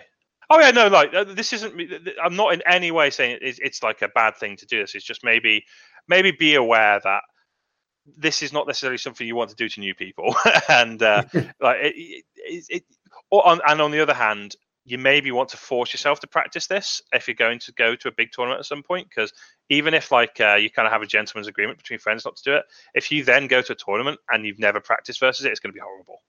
So yeah, be aware. It's it's not how the normal game works when this situation comes in. It's kind of this weird, oh god, what do I do now? I can't even charge anybody situations. You ha- have to have a plan. pizza levels of cheese. yeah, This is white pizza stuffed crust. yeah, and then dipped in cheese. Yeah. Yeah. Right. And then yeah. And then fondue. Sounds nice. Yeah. I don't, you know, I'm, that was pretty good. Actually, yeah. We got lunch? That sounds very American. Like if it doesn't have a lot of cheese on it, you know, it's not really all that American. Uh, moving on though, uh, I, I I- feel as though we we covered basically the nuts and bolts of this pretty well. Anything Yeah. a- anything that we missed? No, I think we got it right. Boards, factions we want to see, don't want to see, cards. Well, what's going you on with the just- fighters? My question is, how do you feel that Grymwatch is for the game? Like, is it is it a is it a viable fact? It's obviously a viable faction, but does it does it add enjoyment to the game or does it detract from So- game? I think right now, I think it's good because honestly, even and, and I, as much as I think temporary victory is a mild, a mild mistake, not a big mistake, a mild mistake. Like I, I like that the game's different to how it used to be. Like it feels like, That's especially with the cards out, it feels like we're playing a different game, right? Hmm. and I actually right, kind of you're like that. Um, the downside, though, or the potential downside, this is like more just I don't know, but I, I'm worried. Like we'll get to like the end of like next year, and Grymwatch will still be one of the most powerful warbands. And Yeah. so right now it's all fresh, and I'm enjoying it. But I am worried that they're going to stay either at the top or very close to the top for a long time. It might get old. Well, I mean, like th- that didn't happen with Mollog. Mollog was ridiculous true. for a few months, and then they did a few FAQs and a few, uh, you know, uh, was it fart list stuff? We have to first of all fart list, definitely fart list. I, I, I, I we, it's uh, what is it? Uh, f- uh, forbidden and restricted tech. yeah, That's so what I the it doesn't make for. sense, but it's a fart joke, so we're going with it anyway. We're going with fart jokes. I mean, you have to. I think. Sorry, keep going. um, To Yeah. Tony Field, who came up with the with the uh, thing, he said that that's what the T stands for. It. you're right. They're, they're actually like they never like restrict faction cards, right? But they do seem to be aware of the ones that are most powerful, and they do seem to restrict cards that specifically make them better. So Mollog, Long Speed, and uh, sorry, Long Stride and Burst of Speed are both restricted, and it's only because of Mollog. There's no other faction where no other No. warband, sorry, where that's broken, right? Yeah. Uh, Cursebreaker, Sphere actually is restricted, um, and Weather Power, like. Yeah, like so. I, maybe maybe I'm over worrying. Maybe they they're on top of the game and this is going because, like, like I said, right now it's fun. Um, I just uh, I just got I've just got that mild worry at the back of my mind, you know. They have they have precedents for for dealing with that eventually. Yeah. Mm. So let's uh let, let let's hope they do it again. Although sometimes they might just you know like gift packed us and we're like, what the hell are you doing? But uh no, I, I think they'll get us. I think I think it'll be okay. Um, shall we go to keys to salvation? I think we shall. I think we should. Um, so so Michael, you know, as we you know, whenever we have a guest, we we have the the guest do it. Um, I th- I, I did suggest to you this, but you're the one who really, um, really like ran ran with this, and I think that this is a good point. But uh, but let's go. What do you got? What's your key to salvation this this week? Um, so I'll just explain the setup for the key first. So Sure. right now in the game, we've kind of hit a point where there's a lot of easy to score glory, uh, especially with temporary victory coming out. But uh, even aggro decks, there's a lot of easy glory now. We've got gathered momentum and covered ground.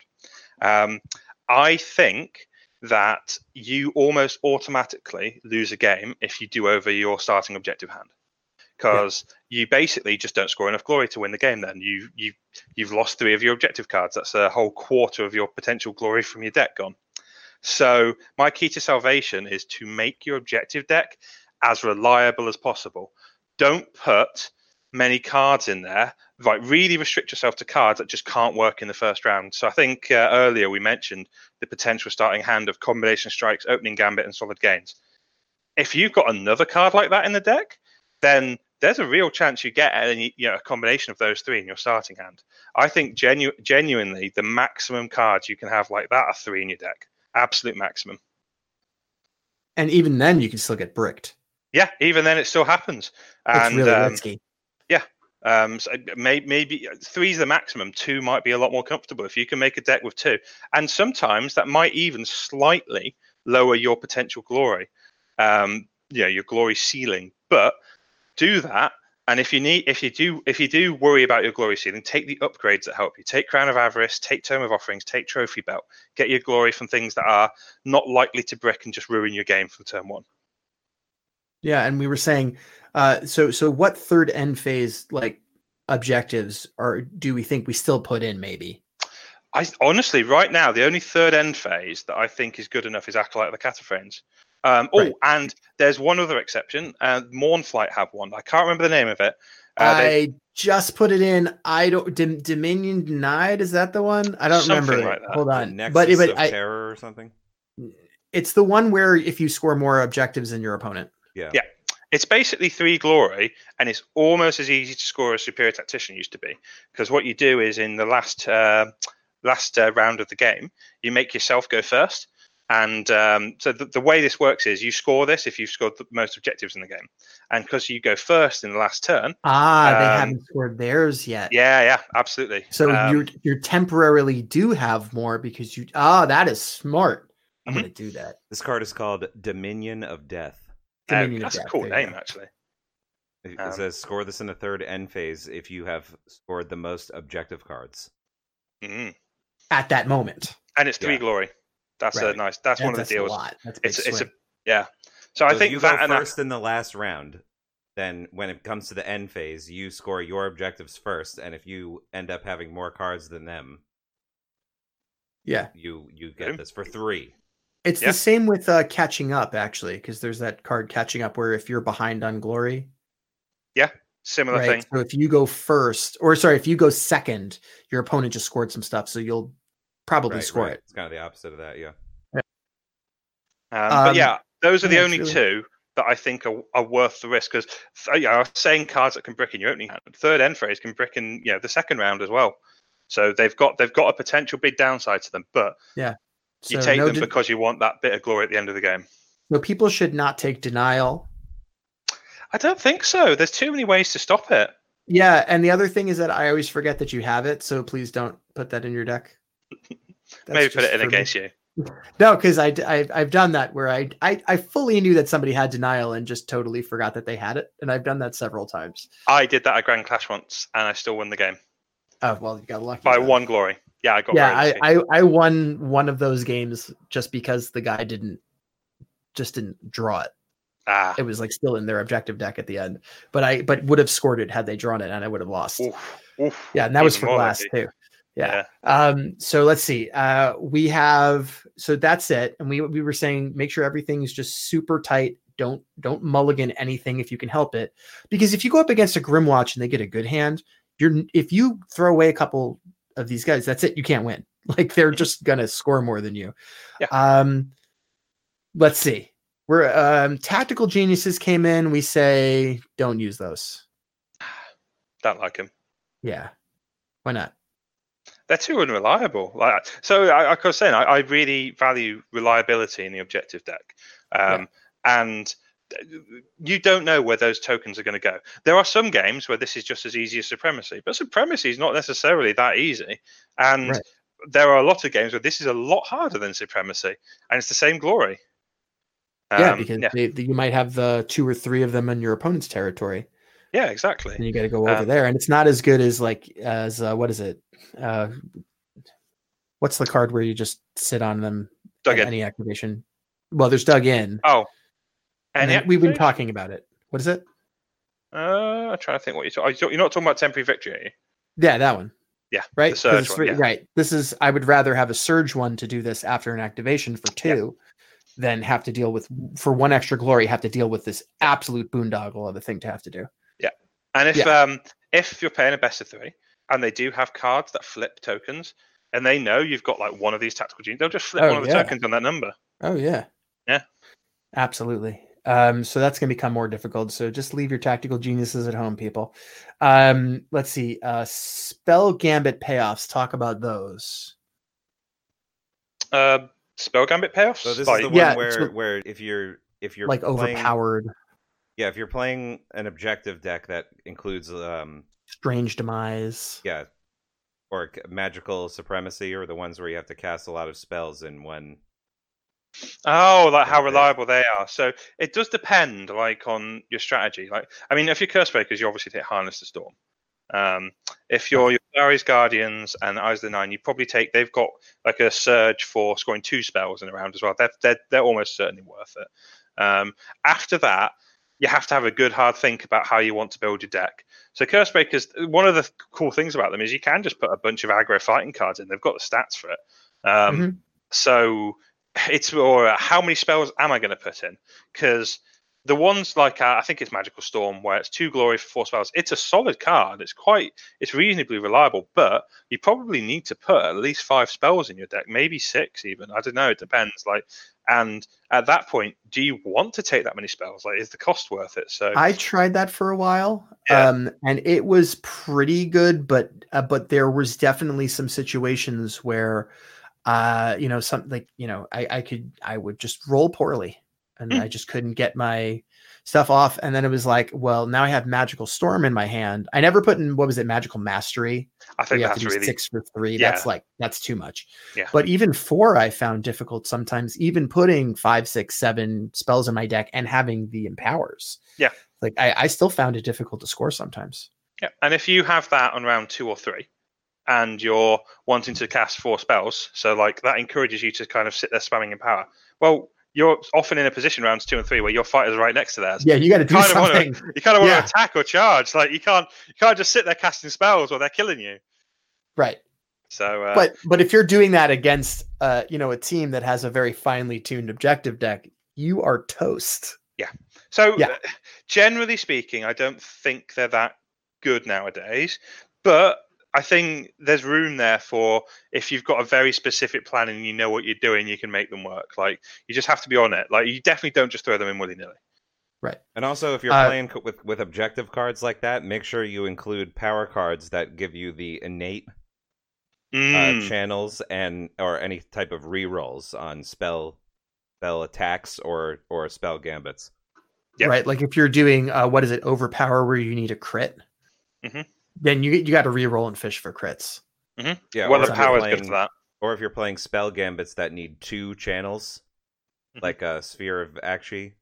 Yeah, get that. Is that- get is that in two? No, Sphere only Or, needs uh, one. Sorry, sorry, why second salvo, second salvo. Second salvo. Yeah, yeah. that's the two. Yeah. If you have if you are rolling two dice and you have one innate channel, your odds are pretty high. To way better. just- yeah, Yeah. way better.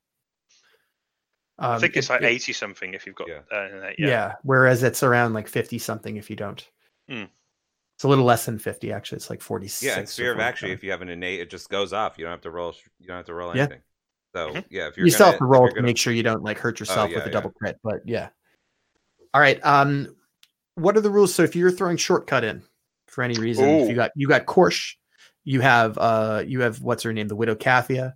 Yep. So obviously you want to put in shortcut because they can they can score that for you. But like, what else do you have to do? If I mean, you can't just rely on that one thing. So with so right, if you're first off the rule and my rule of thumb, if you don't have a fighter who has an ability, is you want three triggers, um, or maybe maybe two triggers and bag of tricks, but that's not quite as good. So Right. by triggers, I mean cards that let you score it. So Confusion's one, Shadowed Steps one, Shifting Reflections one. I think they're all the best ones around right now. Yep. Um, if you've got all three of those in your deck, hey, take shortcut. But you know, do you want to put all three of those cards in your deck? It kind of becomes this balancing act of if I have these, I have a good objective, but I've also now used three of my ploys, which is like three of the most useful cards in my deck just for an objective. If you've got another plan with them, do it. But if you've not got another plan with them, hmm. Um, for for despoilers with Korsh, um, you probably only need one other card that does it because he's just so reliable at it. Um, Yeah. You just want you just want one other card as a backup in case he dies before it because you generally put him at the back and he's not likely to die. and um, and he can do it when he's uninspired, whereas Widow Caitha needs to be inspired to do her weird thing. So for yeah, for, for Lady Harrows, you could potentially go down to two triggers, I think. But the fact that she needs to be inspired for it just means you can't rely on her anywhere near as much as Core. She she kind of counts as one potential. And again, it's like it's this weird thing with her because the way the the Mournflight inspire is after they've moved to an enemy fighter. Uh, so generally speaking, a lot of the time when she's inspired, she's right in the face of like the enemy warband. Yeah. And yeah, you can teleport away to score shortcut, which could work, but it's not necessarily helping your other fighters if they're all up there in a scrum. You know, one of your fighters just by.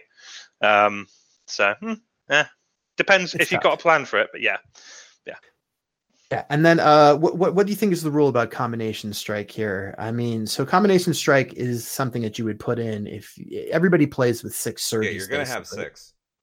Yeah. know. So so what do we think about this? I, I didn't like it when we went down to six surges. Right, I took it out of all my decks. So I didn't think it would be reliable enough. But I've I've had a lot of people play it against me now at six surges. By the way, actually, just as a, a very short side note, the fact that we have a limit of six surges is great. This game wouldn't work otherwise. Mhm. So good work, Games Workshop. I, for- I think that's a good being move on top of that, would yeah. be unstoppable if, if Nuts. you could have more than Yeah. yeah. Anyway, it'd be It would, it it would be would go through their entire. They would go through their entire Yeah. objective deck every game. Um, so now we have six. I, I didn't think it was good, but people were scoring against me consistently, and I was like, you know what? I'm going to put it back in, swallow my pride, and actually try. And honestly, it happens really often. Um, you think you think of six, that's still half of your objective deck. Um, and you can like you can be a bit canny about scoring it. So if you've had a turn where you've scored two surge cards and you've drawn into uh, you've not drawn into combination strikes, but you've drawn into like two more surges. Sometimes it's worth not scoring those surges, like not doing what you need to do to get to them, so you can like more likely get to combination strikes later. You know, cycle that other end phase Ooh. card. yeah. that sounds risky. Oh, maybe. Yeah, It yeah, is it's risky. risky. It depends on the situation. Yeah, But But now I- with uh with temporary victory, and you also have in the name of the king, like having six, you know, the the, the amount of glory you can get out of your six surges is, is more than six now. Yeah. So it, it- so it, it is worth it to have like those guys, and maybe throw in combination strike. Mm. Like I, I- I can I can see that. And I think combination strikes got a little bit better actually because, like you said, now the temporary victory is actually slightly more reliable than swift capture. Like the Yeah. more reliable your surges are, the easier combination strikes is. Right. Plus, you have to you have to draw them. But but yeah, Yeah. but but scoring them is is is not as difficult. Mhm. Um, but but but just like take home advice, you have to build an objective deck that you don't have to mulligan Mhm. because Yep. you're putting yourself at a severe disadvantage the second you throw away those first three cards. You can honestly one one one thing I do if I'm prepping for a grand clash, I build a deck. I get a card simulator out, and I Yeah. just just click it. If you, I'm like, if I have too many situations when I look at my round one and I go, well, I've just lost the game. And I'm like, well, Yeah. there's something wrong with my deck. I can't just lose the game from the cards I draw. So Because against high level competition, Mhm. you, you got to have 100% ready to Yeah. go all the you time. can't just give them a free game. You know. No. Even against just be- re- regular old people playing Grymwatch, Yeah. you know, it's it's just insane how much glory they can get. You have to be Yeah. able to keep up. Yeah, and that's why I have rules like that for shortcut. Because say you're, if you're playing practice games, you can have like only two triggers and go, well, this works almost all the time and it's really good. And yeah, I have some games where it's bad, but I think that'll be fine. You go to a say a grand clash and you're playing four rounds, right? Just one of those rounds, if it goes wrong, you know, in, in one or two games, that's it. That's you're it, out the tournament. cooked. Yeah. You, it's not the same as a practice situation. You need to have that reliability. All Love right. it. Sounds great. I think we did it. Ooh. I know we did. Did we do it? I know we did it. Hey, Yeah. listen, everybody go out there and go look at Battle for Salvation, the Facebook page, and click like. I just got Michael Carlin to do it this morning. Um, so I mean, like he's great. He did it. Um, make sure that you go and you cl- click subscribe on iTunes, follow on Podbean. Go to steelcityunderworlds.com Best blog. read up uh, read up on all the amazing stuff they have. You should totally do you've that. Been, you've been working. Michael Carlin has been working hard on the Steel City Man. blog. He is putting out stuff, like all the novels. He's like, and it's good stuff. yeah. Oh, shucks, you guys. Is is is he the Michael Jordan of Shadespire, or is he like the Oscar Wilde of Shadespire? We don't know. He might be both. He's a man of Many, many talents. Many talents. I would say so. Um, so Michael, thank you for coming on again. Um, I don't know if there's anybody else we would have chosen to, to help us with this because that uh, that that win, it's a big win. That wasn't, and that was a big win. Like, how many people were Big there? win. All the good people were there with the new. It new. was over a hundred, right? It was 117, I think. nice. I mean, was Yeah. on stream with good it's on Yeah. stream. Finally, yeah. I, I like that they did that. That Yeah. was nice. Yeah. Big up to to John Rees and uh, who was Nick, it was Nick Baton. Yep. Was the other guy doing doing the Yeah, they're uh, both. Nick Baton is doing great. doing the coverage? So It's John great. Reese. I was Yeah. Listening really to good uh, commentary. I was listening to the to the uh, to the vods because I had to listen to them quite a lot to get my article out, and I noticed Nick slips jokes in really quickly. They're, they're quite funny, and you'll uh, you'll miss them if you yeah. Like he actually got a dodgeball reference in one of the ones. Oh, nice. Yeah. I feel like I'd do that too. Uh, maybe we could tete a tete with that guy. Um, anyway, but yeah, but thanks for being on the show. I mean, we we we love having you on. Um, and uh, and yeah, no, I don't know. We we just love having you on. Thanks, All man. right. Well, we'll see you later. All right. So for Battle for Salvation, uh, we say thank you to Michael Carlin. Um, I've been Max Bernstein, I'm Randall Slate. and we'll see you all next time.